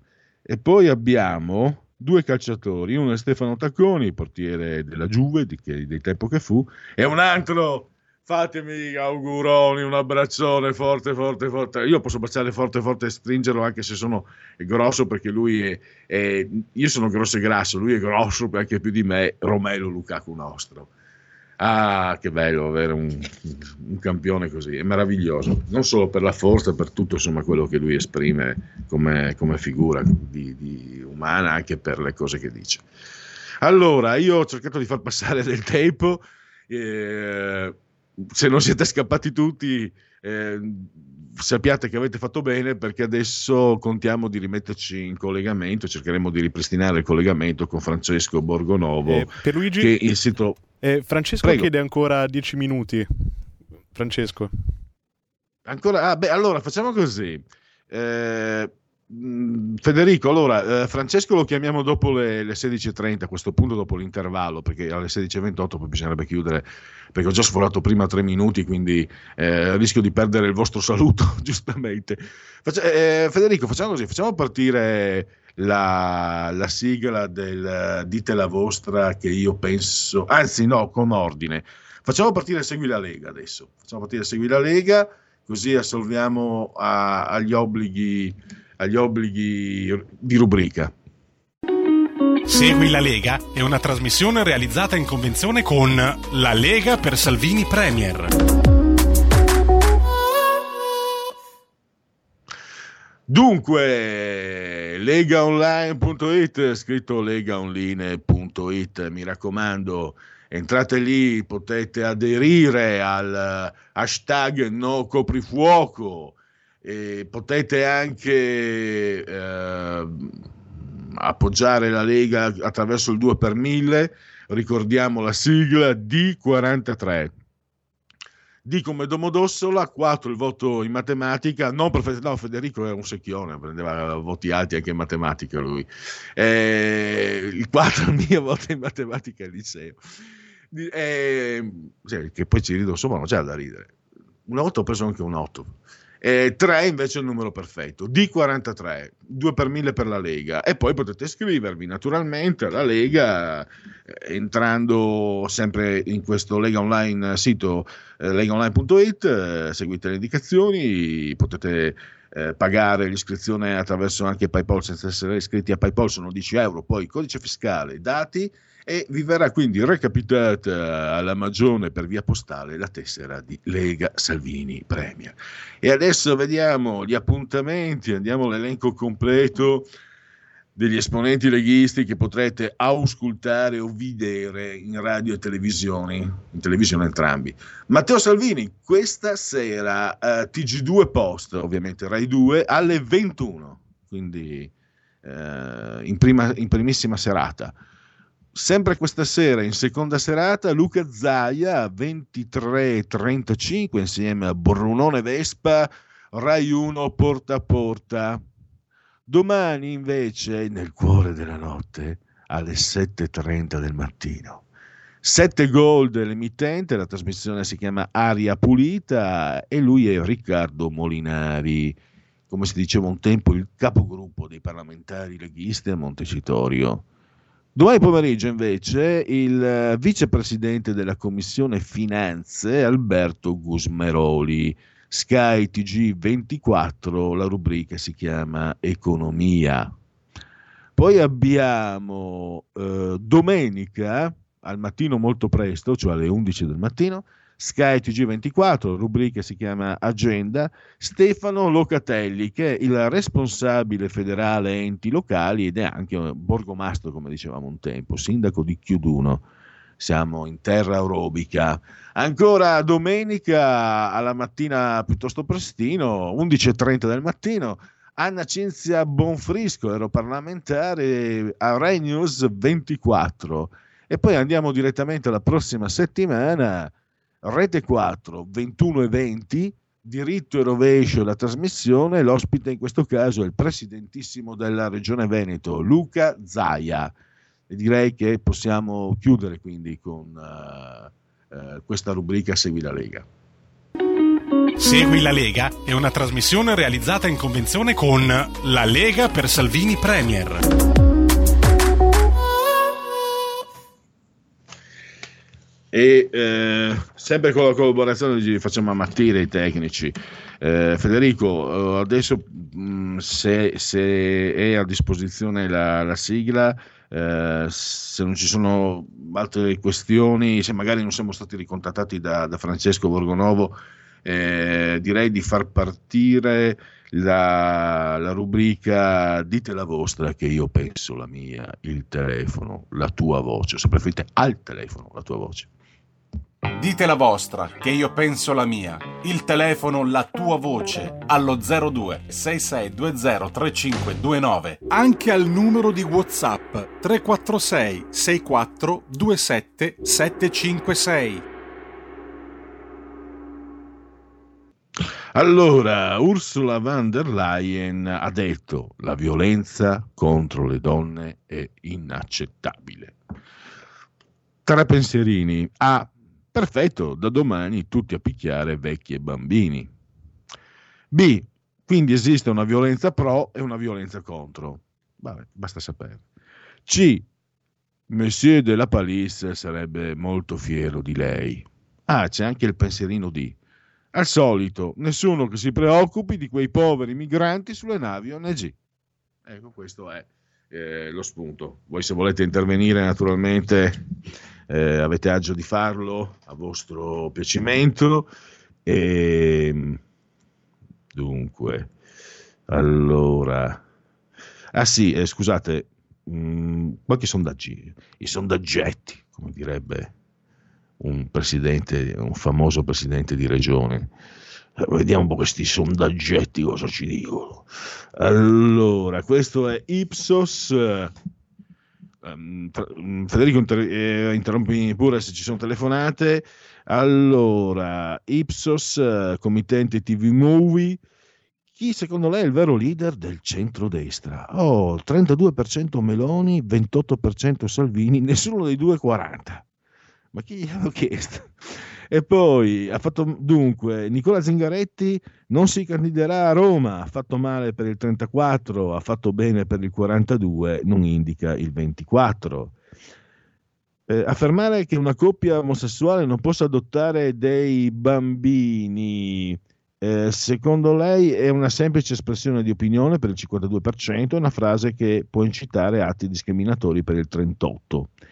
E se volendo vaccinarsi contro il Covid le proponessero il vaccino AstraZeneca, lei potendo scegliere, lo accetterei senza problemi il 52%, preferirei aspettare il 40%. E abbiamo una prima telefonata. Pronto? Eh, pronto, sono io. Eccolo là. Sì, l'ho nominata, Michela Murgia, Michela Murgia, Michela Murgia, Michela Murgia, Michela Murgia. No, Perché sono no, anch'io, se permette, anch'io potrò fare un po' quello che porca voglio miseria. scegliere, Dai. no? o no? Sono seduto sulla panchina poi non riesco più a alzarmi, porca miseria. Dai. No, scu- allora scusa, non sono no, ma dai, ma io non so come fate a considerare, non consideratela più, proprio niente, non esiste, è un personaggio che non esiste, è proprio un ebete idiota. Vabbè, comunque fa niente. Allora, Come, ma considero Mazzoli, stai attento che questi sono atteggiamenti da Pellegrini. Stai attento, che è pericoloso assumere questi atteggiamenti. Eh, pericoloso non me ne frega niente, venitemi a cercare, fate 5.000-6.000 km, venitemi a cercare, che cazzo vuoi che dica? Allora, Dimmi, di- scusa, ti sto interrompendo, prego. Stavo, stavo pensando alla situazione di Israele. Allora, Israele nel 48, quando gli inglesi se ne andarono a Pontane lì, lasciarono lì quattro rottami, quattro carri armati vecchi che non andavano più, e Ben Gurion dichiarò l'indipendenza dello Stato di Israele, che poi erano dichiarò l'indipendenza dello Stato di Israele, che erano territori che gli israeliani si erano comprati, e avevano comprato Israele, avevano messo le palanche, e l'avevano, l'avevano pagato ai turchi, avevano messo le palanche. Il Mutti di Gerusalemme disse sì, ma no, ma perché questi qua non hanno fatto niente di male, il terreno l'hanno comprato, è roba sua. Ok, no, niente, sono, sono eh, i, i sorti palestinesi. Allora, i palestinesi, ricordo, che nessuno Stato arabo riconosce la cittadinanza a un palestinese. Nessuno Stato arabo riconosce la cittadinanza a un palestinese. Nessuno Stato arabo dà eh, l'asilo politico a un palestinese. Infatti dove sono andati hanno fatto solo danni. Vedi il Libano, Libano era la Monte Carlo del Medio Oriente, è diventato un, un campo minato, un bombardamento unico. Quelli- la striscia di Gaza era territorio egiziano, la striscia di Gaza era territorio egiziano che è stata presa tutto dai palestinesi. Quando hanno fatto la pace con l'Egitto, gli egiziani mica gli hanno detto no, ridateci la striscia di Gaza. No, no, lasciare lì la striscia di Gaza con i palestinesi, noi non li vogliamo i palestinesi. Cioè questo qua. Allora adesso per dirla proprio per andare contro la legge Zan, i palestinesi come gli zingari, non li vogliono, non li vuole nessuno. Questi dove vanno fanno solo danni fanno solo danni. Oggi c'è stato un ultimo ora che ho visto, non, non mi ricordo dove, se era ANSA o AGP o qualcosa, che Israele è pronto a invadere la striscia di Gaza. Quando Israele ha riconsegnato la striscia di Gaza ai palestinesi, no? che ha detto così, vi la ridiamo e siamo a posto, no? siamo tranquilli e voi siete tranquilli.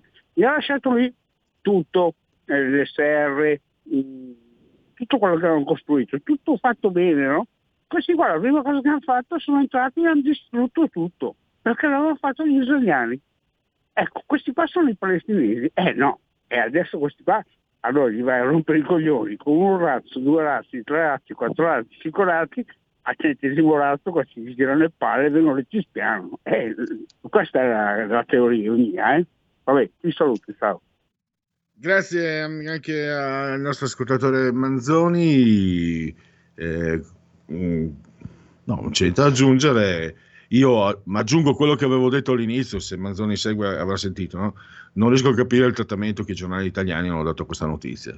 Hamas bombarda Israele e i giornali italiani riportano Israele restituisce eh, e i giornali parlano solo delle vittime di Hamas. È una cosa che trovo ingiusta, naturalmente, come sono ingiuste tutte le vittime, questo è un altro paio di maniche. Allora, eh, ti do la linea Federico, spero di essere, di essere nei tempi, ci risentiamo tra pochi minuti, speriamo con Francesco Borgonovo. Porta con te ovunque RPL la tua radio. Scarica l'applicazione per smartphone o tablet dal tuo store o dal sito radiorpl.it. Cosa aspetti?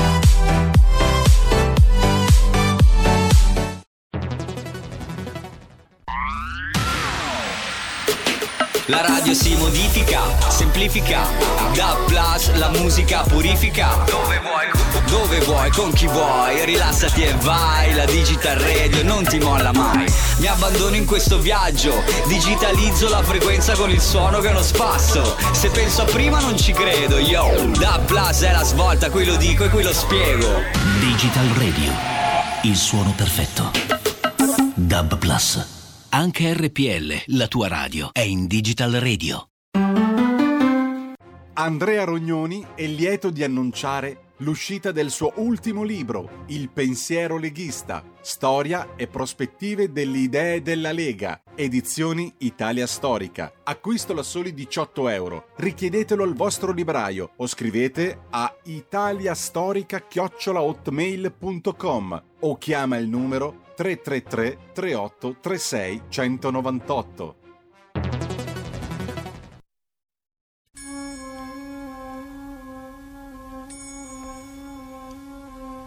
No, stanotte amore non ho più pensato a te.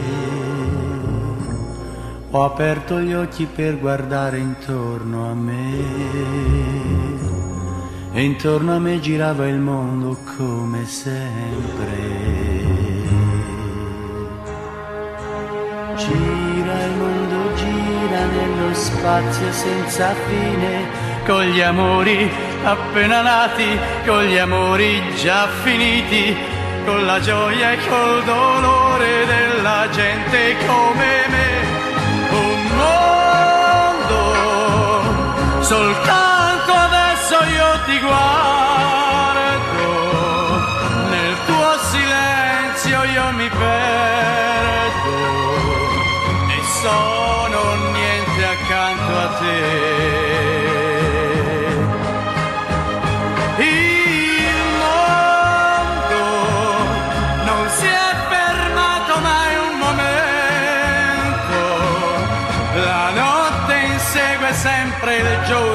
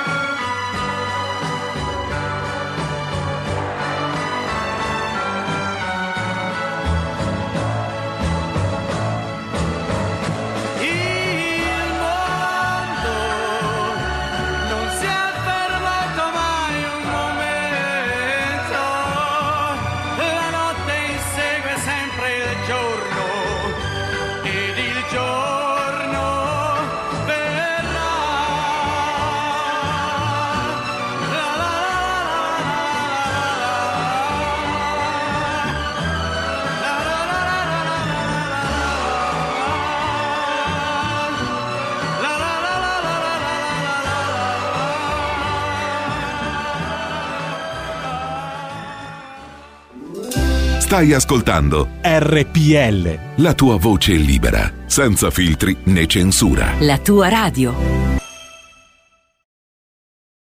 Eccoci di nuovo sul punto politico e Pierluigi ti ridò la linea e un ascoltatore, poi provo con Francesco Borgonovo di nuovo. Grazie Federico, e la parola a chi ce l'ha quindi? Pronto? Sì, pronto, buonasera, sono Paolo da Marsala, buonasera. Buonasera. Ehm, volevo solamente puntualizzare allora, la cosa che sta succedendo alla dottoressa Totolo, Francesca Totolo e al professor Marco Gervasoni è, è indegna ed è il, è il portone per una, eh, per una strada che ci porterà al non poter più dire nulla, non poter più neanche pensare, perché non è possibile, mi sono riletti tutti i tweet, sono anni che li seguo, eccetera, e veramente tutte queste cose di cui sono accusati non ci sono, almeno io non le riesco a vedere, poi sarò un poveraccio. Eh, dicevo, mm, questa è una cosa importantissima. Un'altra cosa, io continuo, lo dico ogni volta che chiamo, perché chiamo spesso, dico ragazzi di destra, vi prego, vi prego, ve lo dice un vecchio missino, facciamo quadrato, mettiamo i voti sulla Lega perché è l'unica forza che ci può portare fuori da questa schifezza.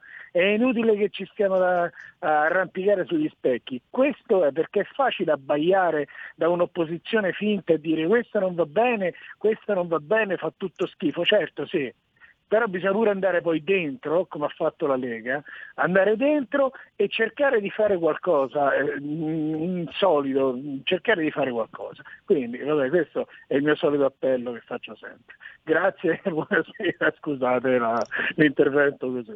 Va bene, grazie, grazie. Grazie a lei Paolo invece per questo intervento. E noi andiamo avanti, allora non c'è niente, nulla da aggiungere, no? Cioè, stiamo cercando anche insomma, di denunciare la pericolosità di questa situazione. Eh, mi sembra che Paolo eh, sia, sia sulla stessa nostra eh, lunghezza d'onda. Io credo che basterebbe insomma eh, tutti qualunque, insomma, qualunque normodotato eh, come me, come, come tutti voi, la maggior parte, i geni, secondo me l'1% è un genio, l'1% è un cretino, in mezzo ci siamo noi, normodotati, non c'è niente di male perché possiamo fare cose buone, eh, buonissime o meno buone. Dovrebbe essere in grado di capire i rischi che, sti- che si stanno correndo con questo tipo di operazioni. Cioè, mh, dovrebbe essere preoccupante l'idea dello squilibrio, il fatto che chi ha potere, cioè è chiaro che chi ha potere è sempre più forte che i discorsi, ma appunto ci sono le contromisure per non entrare in un conflitto che, punitivo che eh, comprometta poi anche il bilanciamento complessivo della situazione. Ed è lì che si sta andando. Dopo però sarà peggio per tutti, eh, secondo me. Vabbè, cioè, le dittature di solito non hanno mai portato prosperità. Anche se c'è qualcuno di destra che mi può, eh, mi può contraddire con la vicenda del Cile, Pinochet comunque mh, portò il Cile ad avere benessere economico, così mi dicevano gli amici di destra. Non, eh, non scende. Io spontaneamente sto più dalla, sto dalla parte degli Ende, senza essere comunista, però chi me lo spiegava, me lo spiegava con argomentazioni sensate. Però certo il modo in cui è stato ottenuto qualcosa di positivo, ma lì poi andiamo a Cuba, insomma non è più finita. Allora, io ne approfitto per i convenevoli formulaici e ricordo che siete in simultanea con RPL, la vostra voce, la vostra radio, chi si abbona a RPL campa oltre cent'anni, meditate gente, meditate. Il grande Federico il Giovane sulla tolla di comando in regia tecnica, lo saluto e lo ringrazio, scusami ancora Federico per i tre minuti. C'è, non succederà più, spero di mantenere la promessa. 244 sono i metri che separano Federico sottoscritto dal livello del mare, mentre le temperature insegnano che internamente ci sono 22 gradi centigradi, mentre esterni c'è di più, 22,8, 38% l'umidità e 1001.2 millibar la pressione. Il tutto, come ve l'ho detto, nel vicesimo quarto giorno di Fiorina, mese del calendario repubblicano, per i, per i, gregoriani mancano 232 giorni alla fine. Per tutti è un giovedì 13, 13 Zoibe, 13 maggio, anno domini 2021-2021. Un abbraccio forte, forte, forte, forte, forte, forte, forte, forte, forte, forte alla signora Clotilde, alla signora Angela, alla signora Carmela. Loro ci ascoltano dal televisore il canale 6, insieme a tanti altri, 740 740. L'ordine è quello lì, è 740, l'ordine cardinale si dice, mi sembra, sì. 740, eh, naturalmente moltissimi ci ascoltate cullati dall'algido suono digitale della radio DAB. Ci ascoltate anche grazie all'applicazione Android, eh, dal tablet allo smartphone, dal telefonino, dall'iPhone, dal, uh, dalla Fire TV, dalla Smart TV, da Alexa accendi RPL Radio, passaparola ve ne saremo riconoscenti. Ci potete seguire anche su YouTube, dal portale della, del quotidiano La Verità e da internet come convenevoli formulaici esauditi.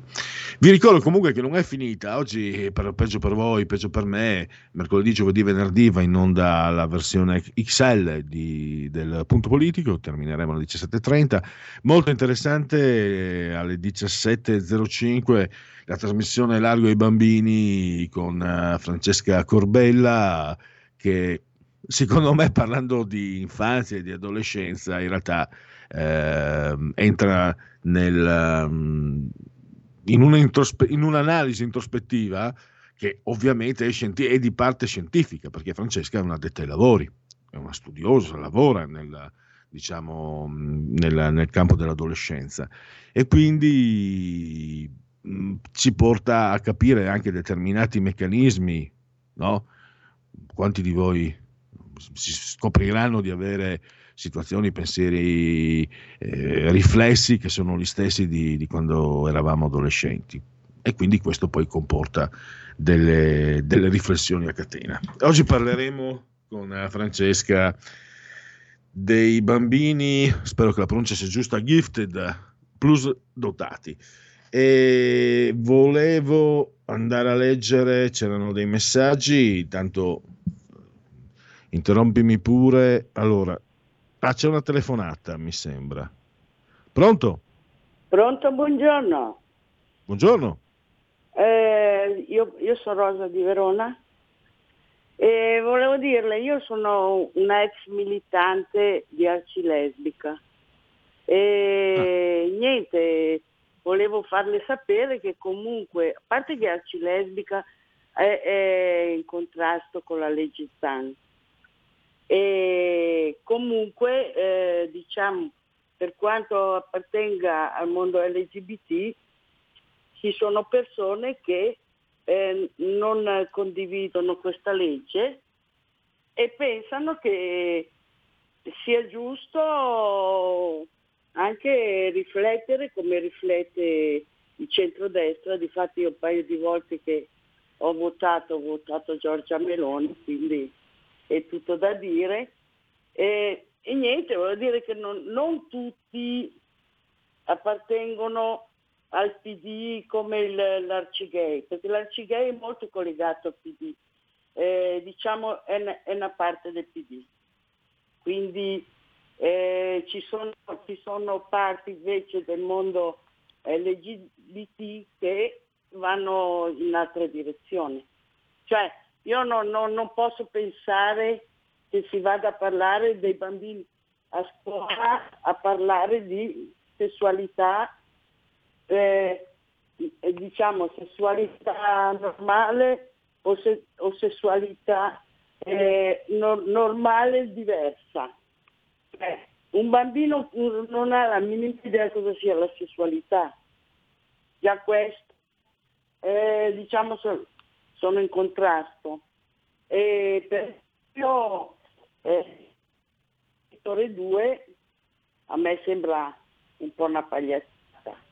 Ti offrirei che due persone che eh, vivono insieme, allevano un bambino perché una delle due ha un figlio, farei il genitore e magari il responsabile genitoriale, cioè quello che vive insieme si piglia le responsabilità alla pari del genitore, con la, condi- con la condivisione del genitore.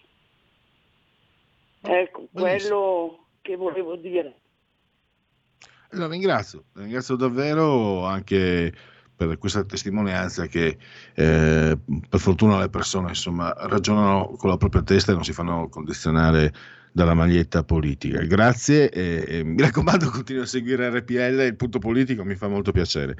Eh, sì, sì, appunto, io sono totalmente dalla parte, cioè già, già un po' di volte ho votato Giorgia Meloni perché la Lega mi è piaciuta in tante cose che ha fatto, diciamo, Salvini, però purtroppo non mi piace Centinaio, non lo so, è Vabbè. troppo politicizzato, diciamo. Allora... Ci mette in imbarazzo signora, eh, per noi i leghisti sono tutti figli belli come, belli come il sole. Eh, beh, sì, signora la però- ringrazio e la saluto. Eh, no, non voglio censurarla eh, naturalmente, comunque ha spiegato la sua posizione. Allora, eh, bene, vado avanti. Eh, no, volevo dire, questo sì ci tenevo a dirlo, che vorrei tanto che non si potesse arrivare a parlare di quello che pensano le persone e sinceramente infischiarsene di, che, di, che so- di quelli che sono i loro orientamenti sessuali. Chi se ne impippa se uno o, o è o non è omosessuale o impotente o astinente, chi se ne importa? Cioè, per carità, lo insegna Freud, la sessualità è una componente importante dell'uomo, della società, eccetera, eccetera, eccetera. Però a me piace pensare quello che hanno in testa le persone, cioè, a me piace sapere quello che hanno in testa le persone, quello che fanno nel loro privato, se è lecito e consenziente, possono fare tutto. Va bene, eh, come diceva Bossi una volta, prima di una svol- una- della svolta del 99, quando insomma, la Lega ebbe una svolta un po' eh, da, da da radicale cattolico, eh, fino al 99 Bossi, me lo ricordo, una trasmissione televisiva nel, nel febbraio del 99 diceva eh, in queste cose lo Stato non deve entrarci, lo Stato non deve entrare sotto le lenzuola. E io sono affezionato a quella Lega. Se devo essere sincero, allora, eh, Forza Israele, leggo i vostri messaggi, incredibile, ma per una volta sono completamente d'accordo con l'analisi di Manzoni su Israele. Oggi Manzoni è favoloso, quindi è una, una- una giornata di successo per il nostro ascoltatore e poi mh, un ascoltatore condivide il mio parere su Pinochet.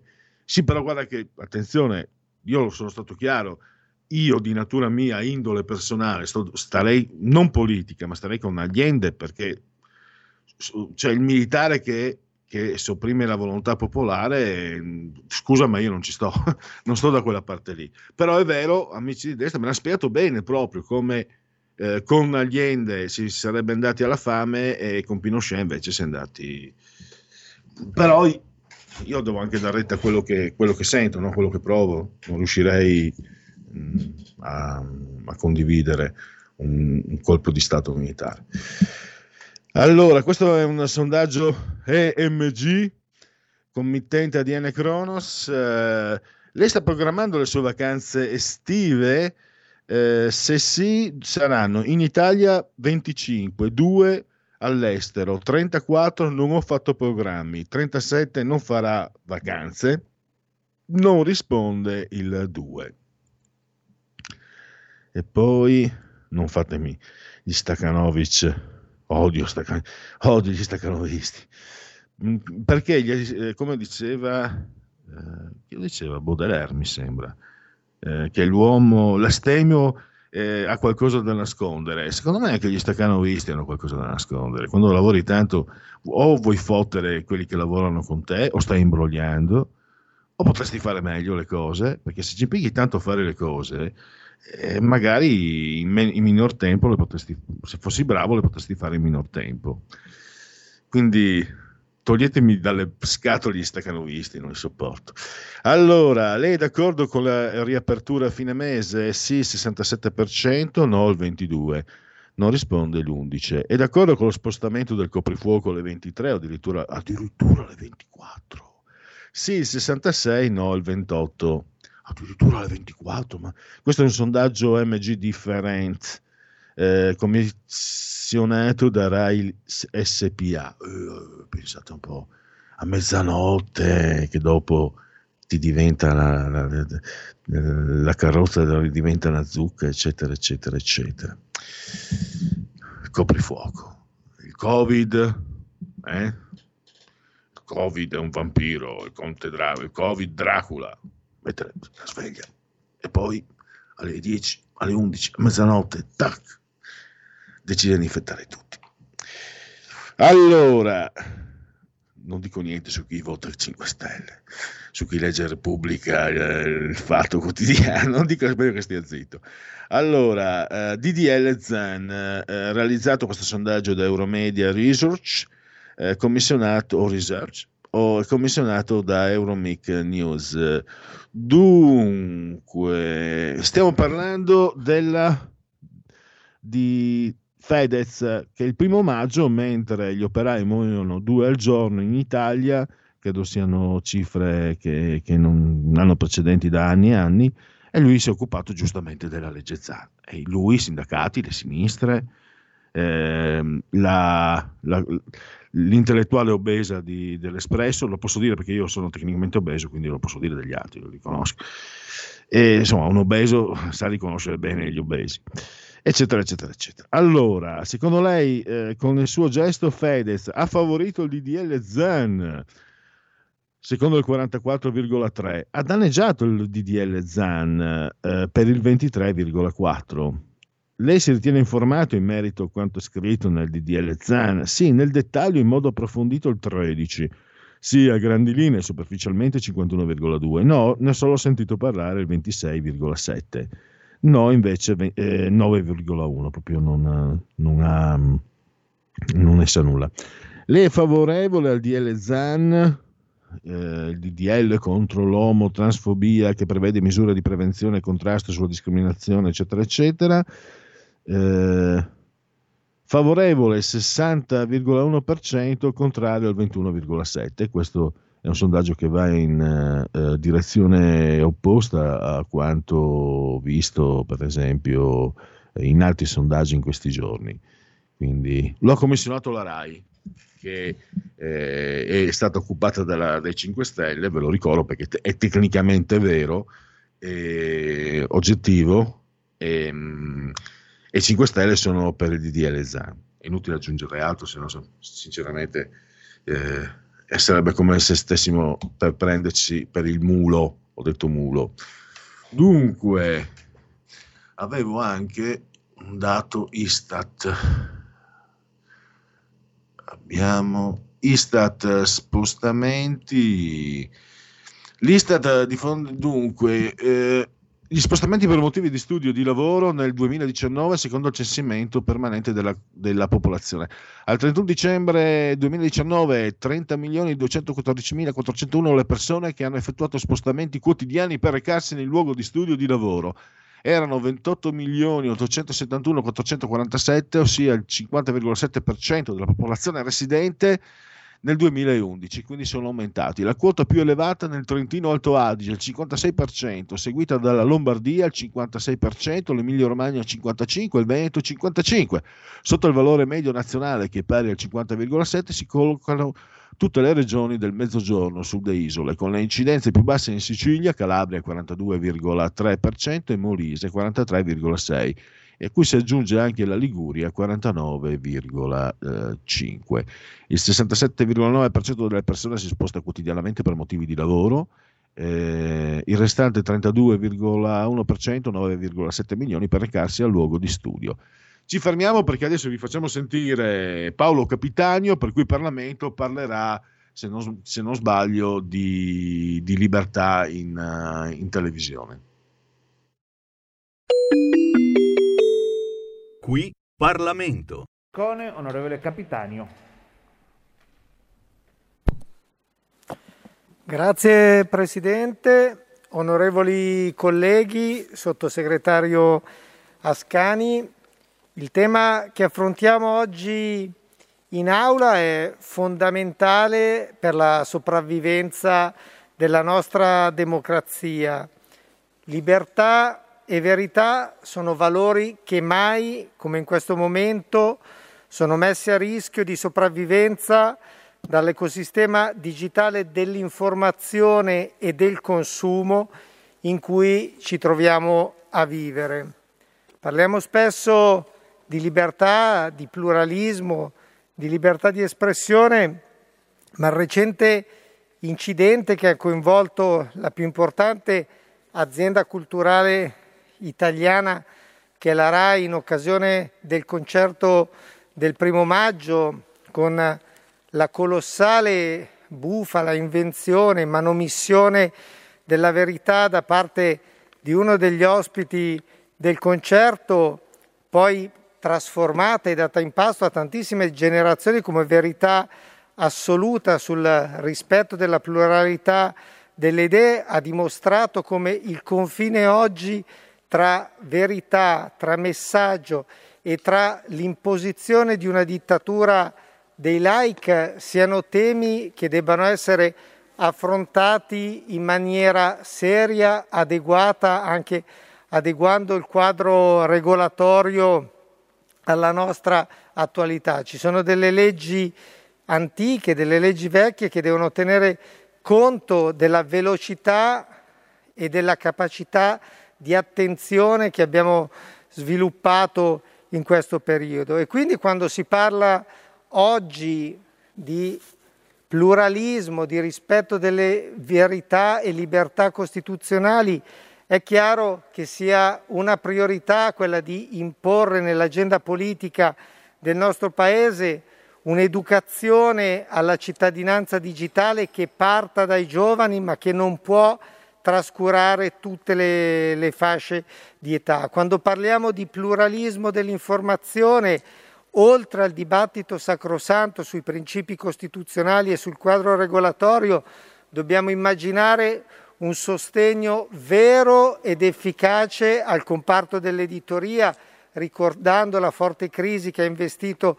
l'editoria tradizionale, quella cartacea, non trascurando un sistema fondamentale come quello radiofonico che si sta sempre più trasformando in servizio radiotelevisivo, non si può trascurare il sistema dell'editoria locale, dei tanti piccoli editori che sì garantiscono oggi una pluralità di informazione nonché un racconto quotidiano della nostra identità nazionale e locale.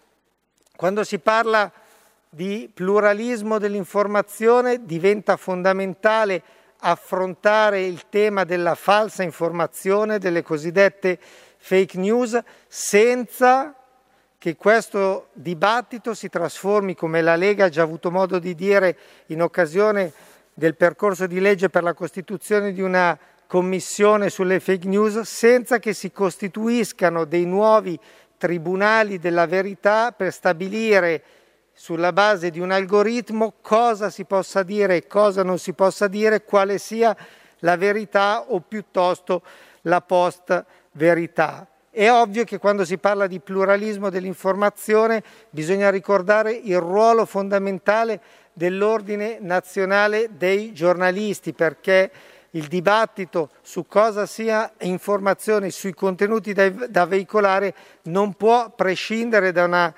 istituzione fondamentale per il nostro paese, perché non tutti possono, fare, tutti possono esprimere liberamente la propria espressione, ma ovviamente non dobbiamo andare incontro a un dibattito anarchico su chi sia poi il veicolatore di certi eh, contenuti. E quindi sarà fondamentale nel rispetto anche degli utenti e dei cittadini allegare a questo dibattito il tema della della nostra identità digitale per cui la Lega ha presentato un progetto di legge perché si torni a inserire in Costituzione, si arrivi a inserire in Costituzione questo tema fondamentale della tutela della nostra identità digitale come cittadino depositario di diritti che non sono più quelli delle origini della nostra Carta Costituzionale. La Costituzione italiana e la legislazione in materia di radiotelevisione, stampa e concorrenza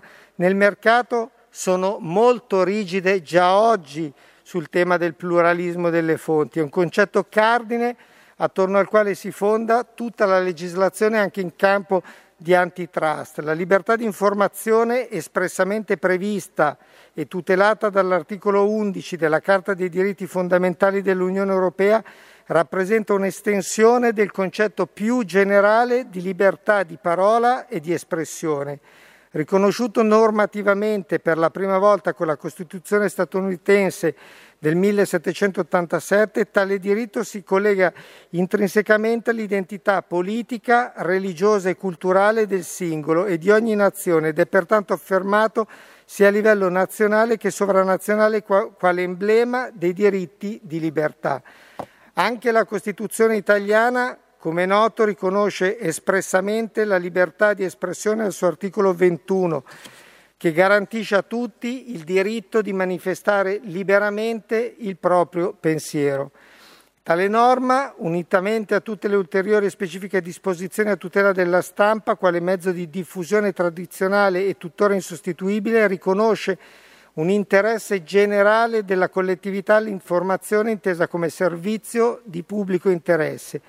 Il pluralismo è un concetto legato alla necessità di garantire una scelta fra molteplicità di fonti di informazione e attenzione perché l'accesso a una pluralità di canali informativi non sempre è strettamente collegato alla garanzia di questo diritto. In particolare, in, in, ragione della diretta connessione tra democrazia e informazione, grande attenzione è stata dedicata al perimetro e alle garanzie di quest'ultima e allo spazio anche in mass media come la televisione che presentano una caratterizzazione mista con un'ampia presenza di programmi di intrattenimento e approfondimento nella costruzione dell'articolo 21 della Costituzione hanno influito due diverse concezioni in materia di diritti. L'una, la principale, mira a esaltare l'aspetto attivo di questa situazione giuridica soggettiva, della quale è garantito l'esercizio contro ogni intervento dei pubblici poteri e dei privati volto ad impedire o anche solo a limitare il diritto di comunicare coi propri simili. Qui Parlamento. Porta con te ovunque RPL la tua radio. Scarica l'applicazione per smartphone o tablet dal tuo store o dal sito radiorpl.it. Cosa aspetti? Coming Soon Radio, quotidiano di informazione cinematografica. Padre, lei possiede un dono. Tu credi nei miracoli? Sì. Maria te lo sta ordinando, cammina. A maggio. Questa non è opera della Vergine Maria. La fede nel male dà potere al male. Preparati a scoprire il sacro male. Dal 20 maggio al cinema. Di che cosa parliamo? Questo è tutto ciò che esiste o c'è di più? Le risposte non sono sempre quelle che uno vuole sentire. Il nuovo film di Woody Allen. Ho avuto l'occasione di guardare la mia vita e mi sono reso conto di avere preso un sacco di decisioni sbagliate. Rifkin's Festival. finalmente al cinema.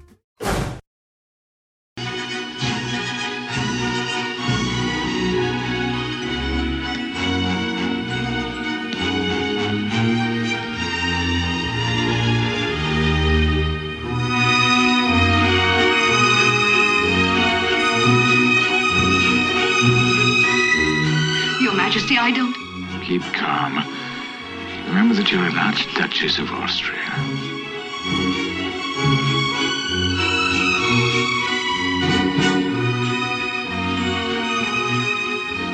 Oh, how much longer? Maria, look at me. Maria. Now smile. Smile. I want everyone to see us.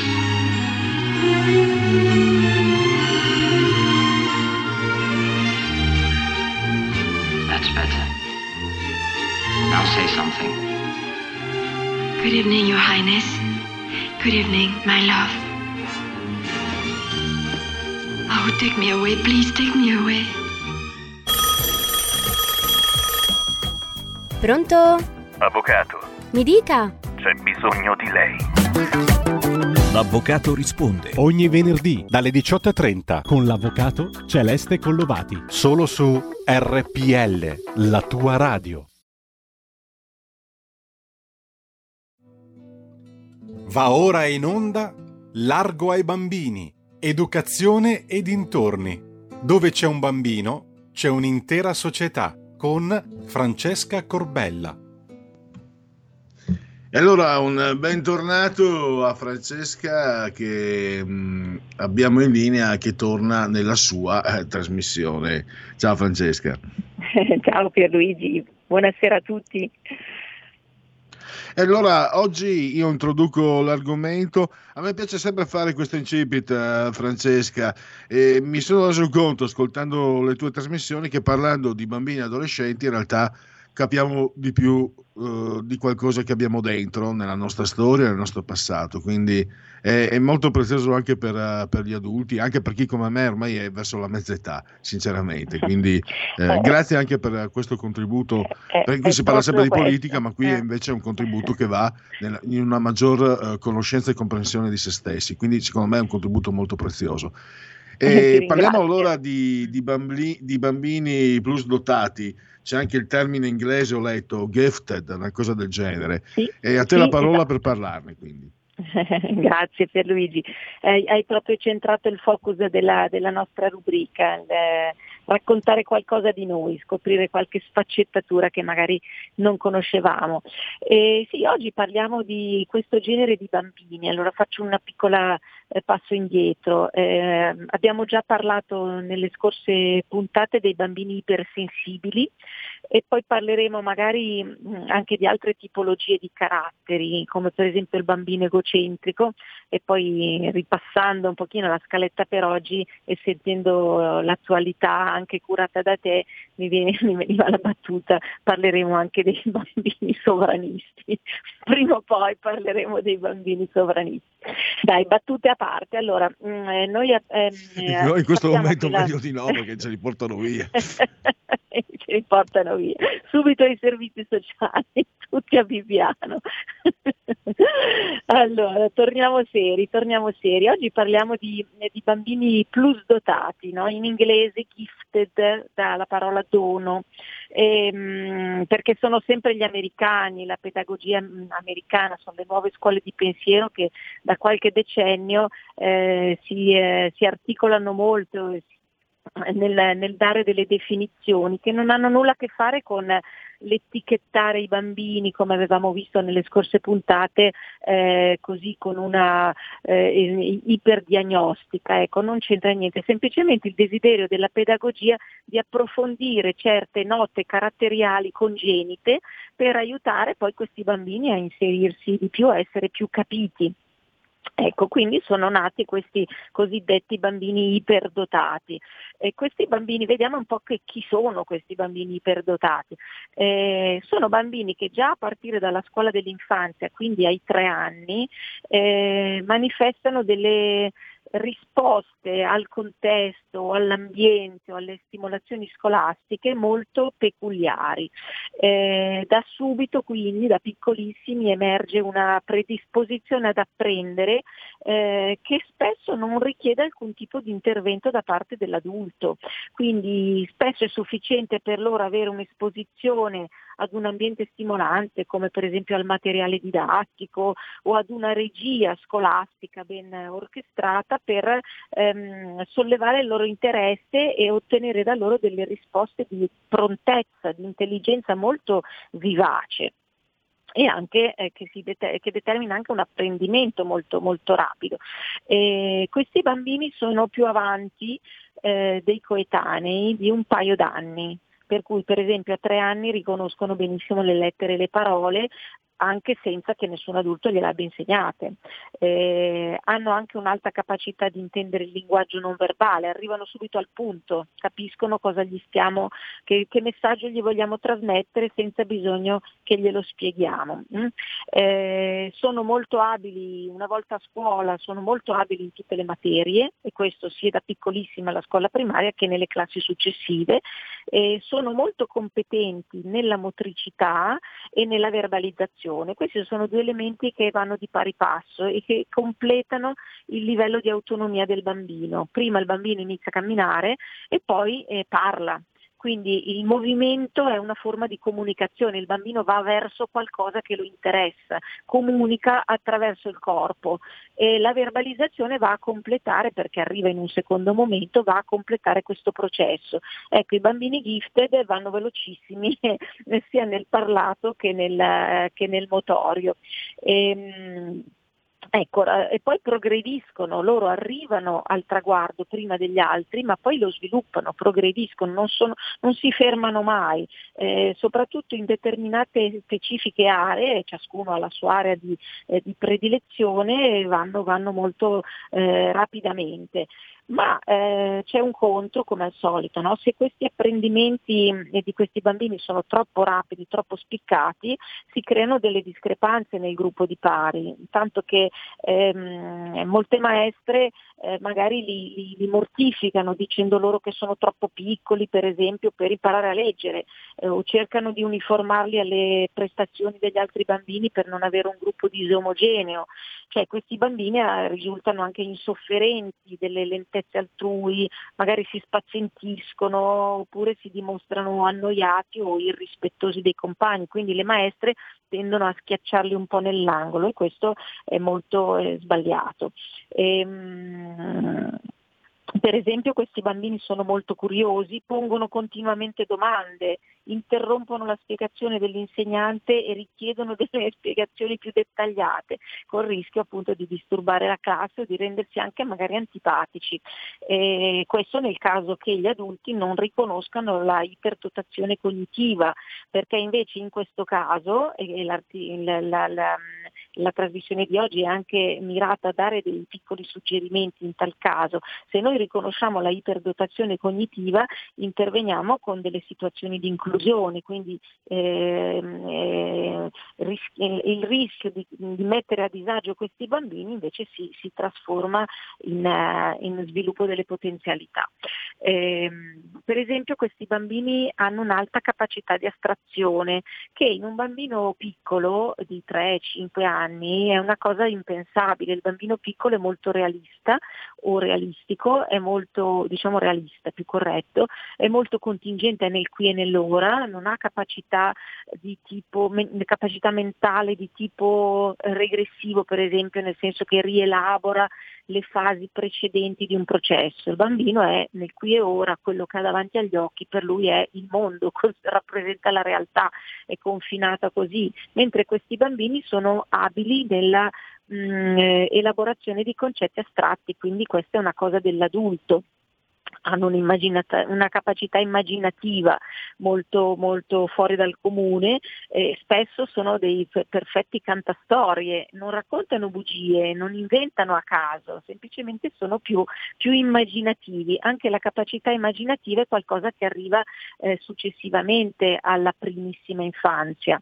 Eh, il bambino nella prima infanzia è imitativo e realista, quello che tocca, quello che soprattutto che tocca perché sono anche molto manipolativi i bambini, quello che tocca è, non, non vanno oltre a quello che vedono e che possono toccare, eh, mentre questi bambini tendono a essere eh, a volte anche totalmente assorbiti da pensieri che esulano dal contesto realistico, a volte si isolano completamente da ciò che li circonda, cosa che fa magari preoccupare eh, i genitori, oddio sarà autistico, magari pensano. No?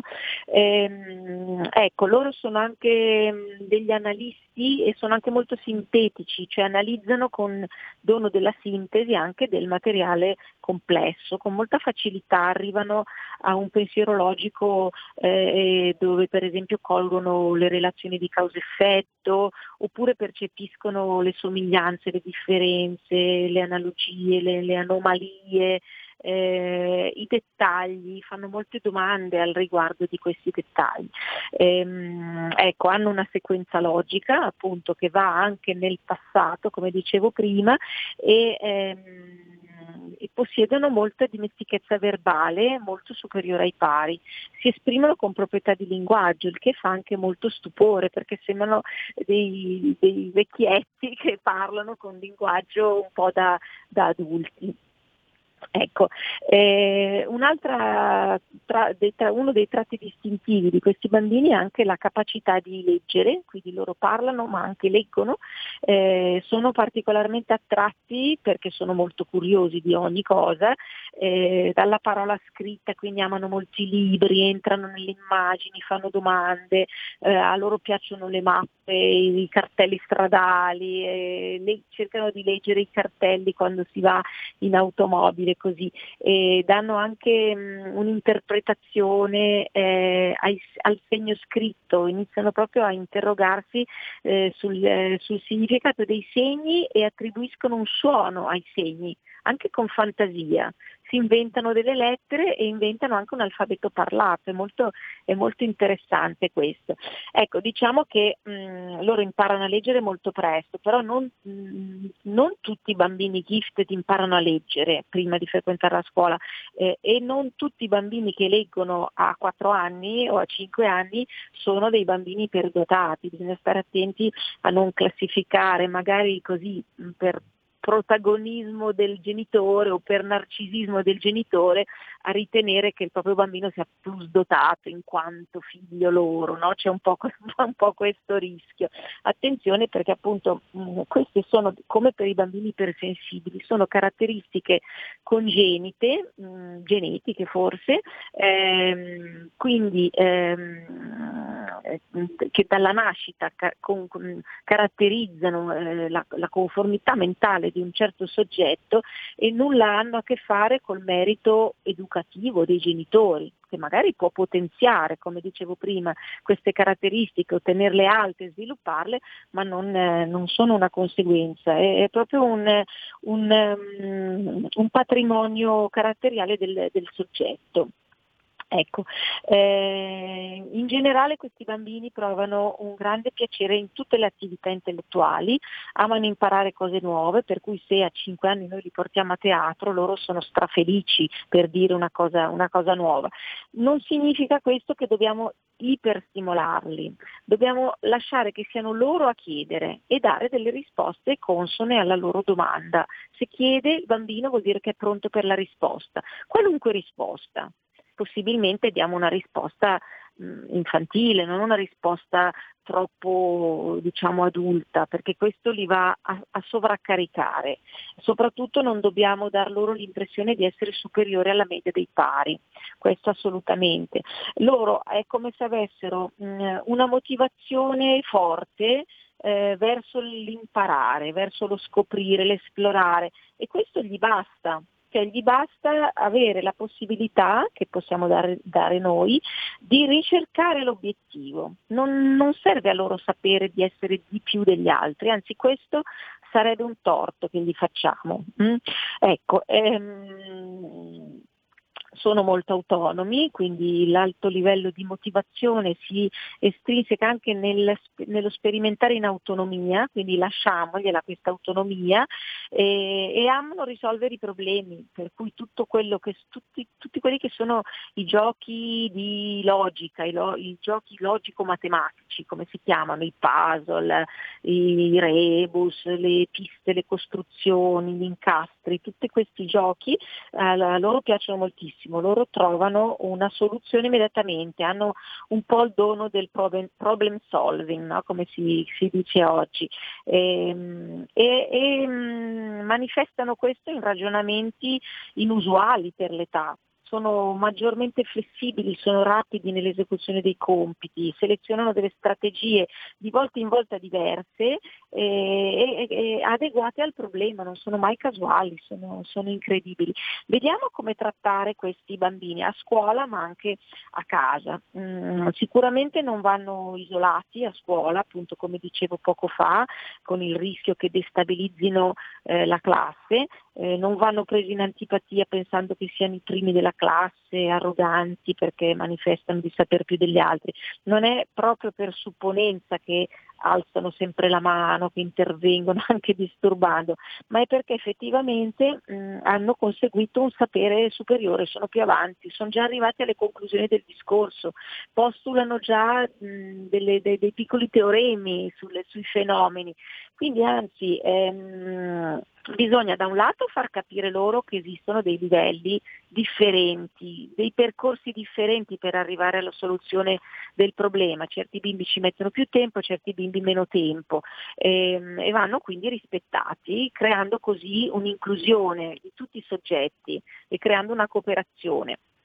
Ecco, come dicevo prima, si arrecherebbe loro un grave danno di isolamento a fargli intendere che sono superiori e, e, invece si può però usare questo loro sapere più rapido mettendolo al servizio del gruppo, lavorando proprio sulla cooperazione. Per esempio si può dare a loro eh, delle consegne più alte a cui agganciare il lavoro degli altri, eh, oppure si può eh, abbinare un bimbo più piccolino di età e quindi intrinsecamente più fragile eh, dal punto di vista della razionalità con un bimbo gifted in modo che entrambi i soggetti siano motivati perché il bambino gifted prenderebbe a cura il bambino più piccolo eh, quindi non necessariamente inferiore dal punto di vista della maturazione, della maturità, ma semplicemente più piccolo e quindi il suo ruolo sarebbe molto eh, motivato. Eh, ecco, il bambino plus dotato non è da considerarsi un genio, semplicemente ha, questo, ha queste eh, caratteristiche.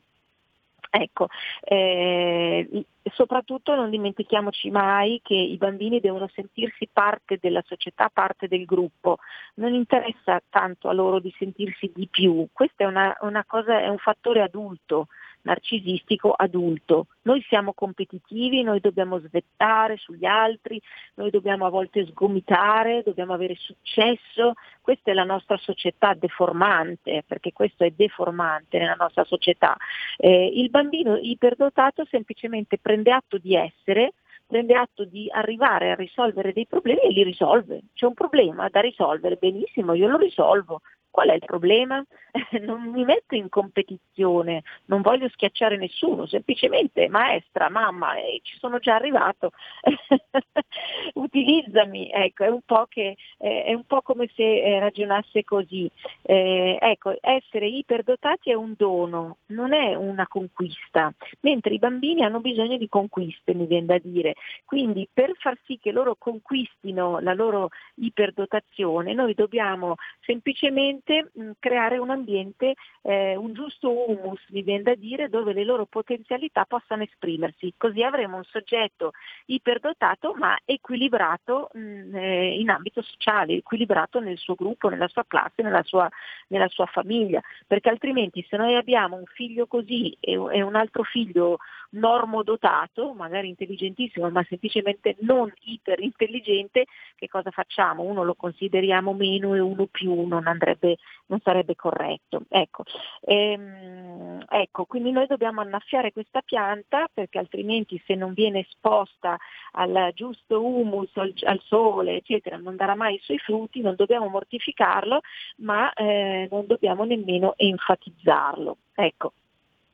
E quindi ehm, Ecco, a, a, proposito di questo, sottolineo che la mancanza di eh, elementi ambientali favorevoli, eh, mh, il bambino iperdotato può anche perdere il suo potenziale, può arrivare a una mortificazione, a un appiattimento, può arrivare ad atteggiamenti di rinuncia, eh, anche mh, mortificando le proprie abilità addirittura. Se non viene stimato la sua autostima può crollare completamente, quindi ehm, è molto importante, soprattutto alla luce di un fatto, che la plusdotazione non è un tratto congenito fisso che rimane costante, ma eh, è una caratteristica che tende a modificarsi nel tempo come sempre eh, il cervello con la sua plasticità, per cui può raggiungere delle eccellenze se ben motivato o viceversa può eh, affievolirsi fino a livelli di mediocrità,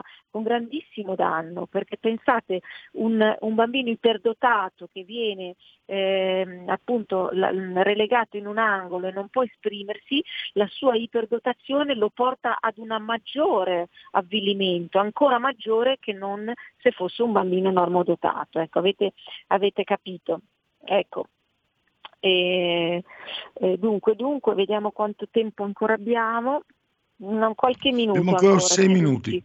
Eh, ancora qualche minuto, sì. Ecco, è importante questo, anche ehm, il bambino iperdotato è molto creativo, è artistico, spesso addirittura ha delle idee strane, mh, mm, così bizzarre, proprio estremamente, eh, anche addirittura eh, è innovativo anche nel panorama eh, delle reazioni dei bambini, no? Mm, posto davanti a una, a una, stimolazione e poi propone delle azioni fuori dagli schemi, da delle risposte inusuali, per cui molto spesso eh, diventa leader del gruppo, proprio perché stimola anche gli altri. Mm?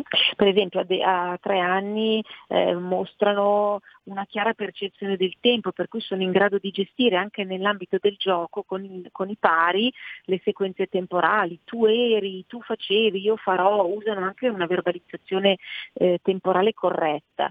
E, oppure, non so, a due anni eh, osservano dei fenomeni della natura come per esempio il sorgere e il tramontare del sole, osservano le stelle, osservano la luna e fanno domande e sono inquietanti perché davvero sorprendono, sorprendono anche, anche, i genitori se per esempio dovessero chiedere se è la terra che gira o il sole che gira e quindi è una cosa proprio molto particolare.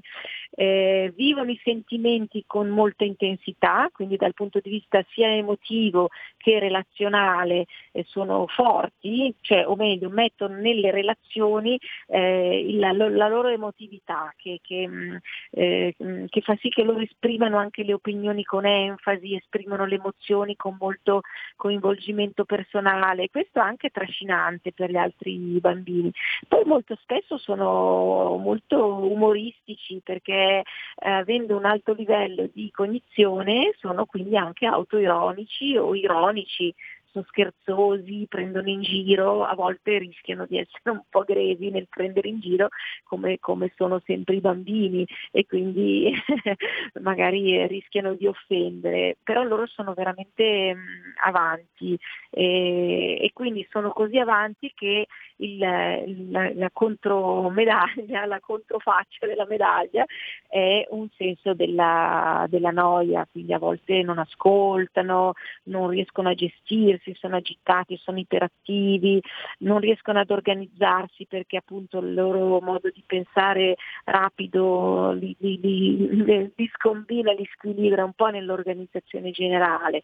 Quindi, e poi hanno un grande senso critico, mettono in discussione gli altri, cosa che a volte li fa eccedere nelle polemiche. Mm?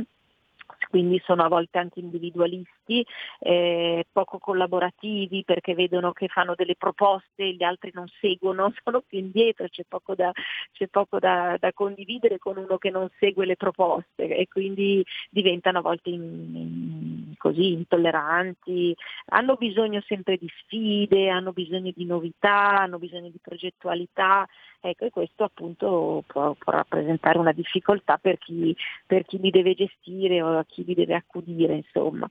Ecco, ehm, direi che, direi che, che ho terminato, ecco, eh, Pierluigi, cosa eh, ne pensi? Mm?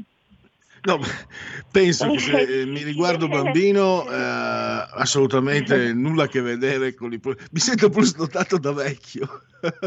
mi riconosco nella descrizione del bambino plus dotato dopo i 50 anni.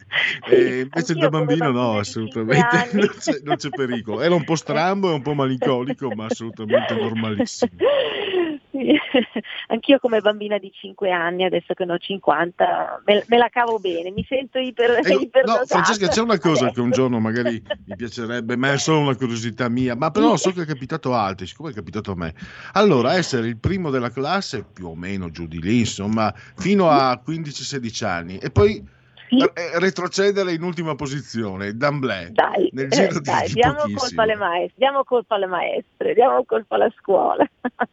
alla scuola No, no, no, no, io, io che l'ho passata dico, cioè eh, ho trovato degli insegnanti per carità che era forse meglio non trovarne magari, però sinceramente no, la, la responsabilità con i miei che mi sostenevano eccetera, no, quella- quel cambiamento lì è, è stato tutto responsabilità mia, ma sento da altri a cui è accaduto eh, che, che mh, grosso modo eh, eh, hanno le mie stesse sensazioni, cioè non è com'è possibile? Fino a 16 anni sei il primo, comunque lì, e dopo bam, crollo. Non è, non è possibile. Di solito tra la seconda e la terza liceo, ecco, superiore, in terza superiore eh, avviene. Un giorno, un giorno Sì, mi svelerai gli arcani. Eh, certamente, certamente. Ma la- l'evoluzione mh, sia dei bambini che degli adolescenti, quindi diciamo 16 anni, siamo al limite superiore dell'adolescenza, ma si può anche prolungare. Poi quando eravamo piccoli noi si, eh, si arrivava tranquillamente a 18-20 anni con l'adolescenza. È molto altalenante, va un po' a passo di gambero, per cui a volte ci possono essere delle vere e proprie regressioni, sia nell'epoca poi ehm, ormonale, del- di tutto lo sviluppo psicofisico e quindi è abbastanza normale che ci siano dei picchi di, eh, di acume anche proprio sotto il profilo cognitivo e dei momenti invece in cui si è più distratti anche da altre stimolazioni che prendono il sopravvento sul- su quello che è lo sviluppo mh, della razionalità, del cervello, della logica, tu cura, ecco, è molto complesso eh, lo sviluppo del- della mente umana, quindi va di pari passo con tutta una serie eh, di, mh, di sviluppi paralleli, ecco, quindi può darsi che fosse, che fosse quello il caso, insomma, assolutamente. E, Benissimo. Ecco. Devo, Mm. Purtroppo eh, devo concludere, Francesca. Allora, eh, ci, ci risentiamo la prossima settimana, Largo ai bambini, questa è la tua trasmissione, quindi giovedì prossimo. E grazie davvero tantissimo e a giovedì prossimo. Grazie a tutti voi, grazie, grazie a tutti. E grazie a Federico, il grande Federico, il giovane, il grande Federico il giovane, assiso sulla tolla di comando saldamente energia tecnica. Grazie davvero. eh, Federico e grazie a voi per aver scelto anche oggi RPL e attenzione Marco Castelli vi sta già aspettando in area di servizio buon proseguimento a tutti Avete ascoltato Largo ai bambini. Avete ascoltato Il punto politico.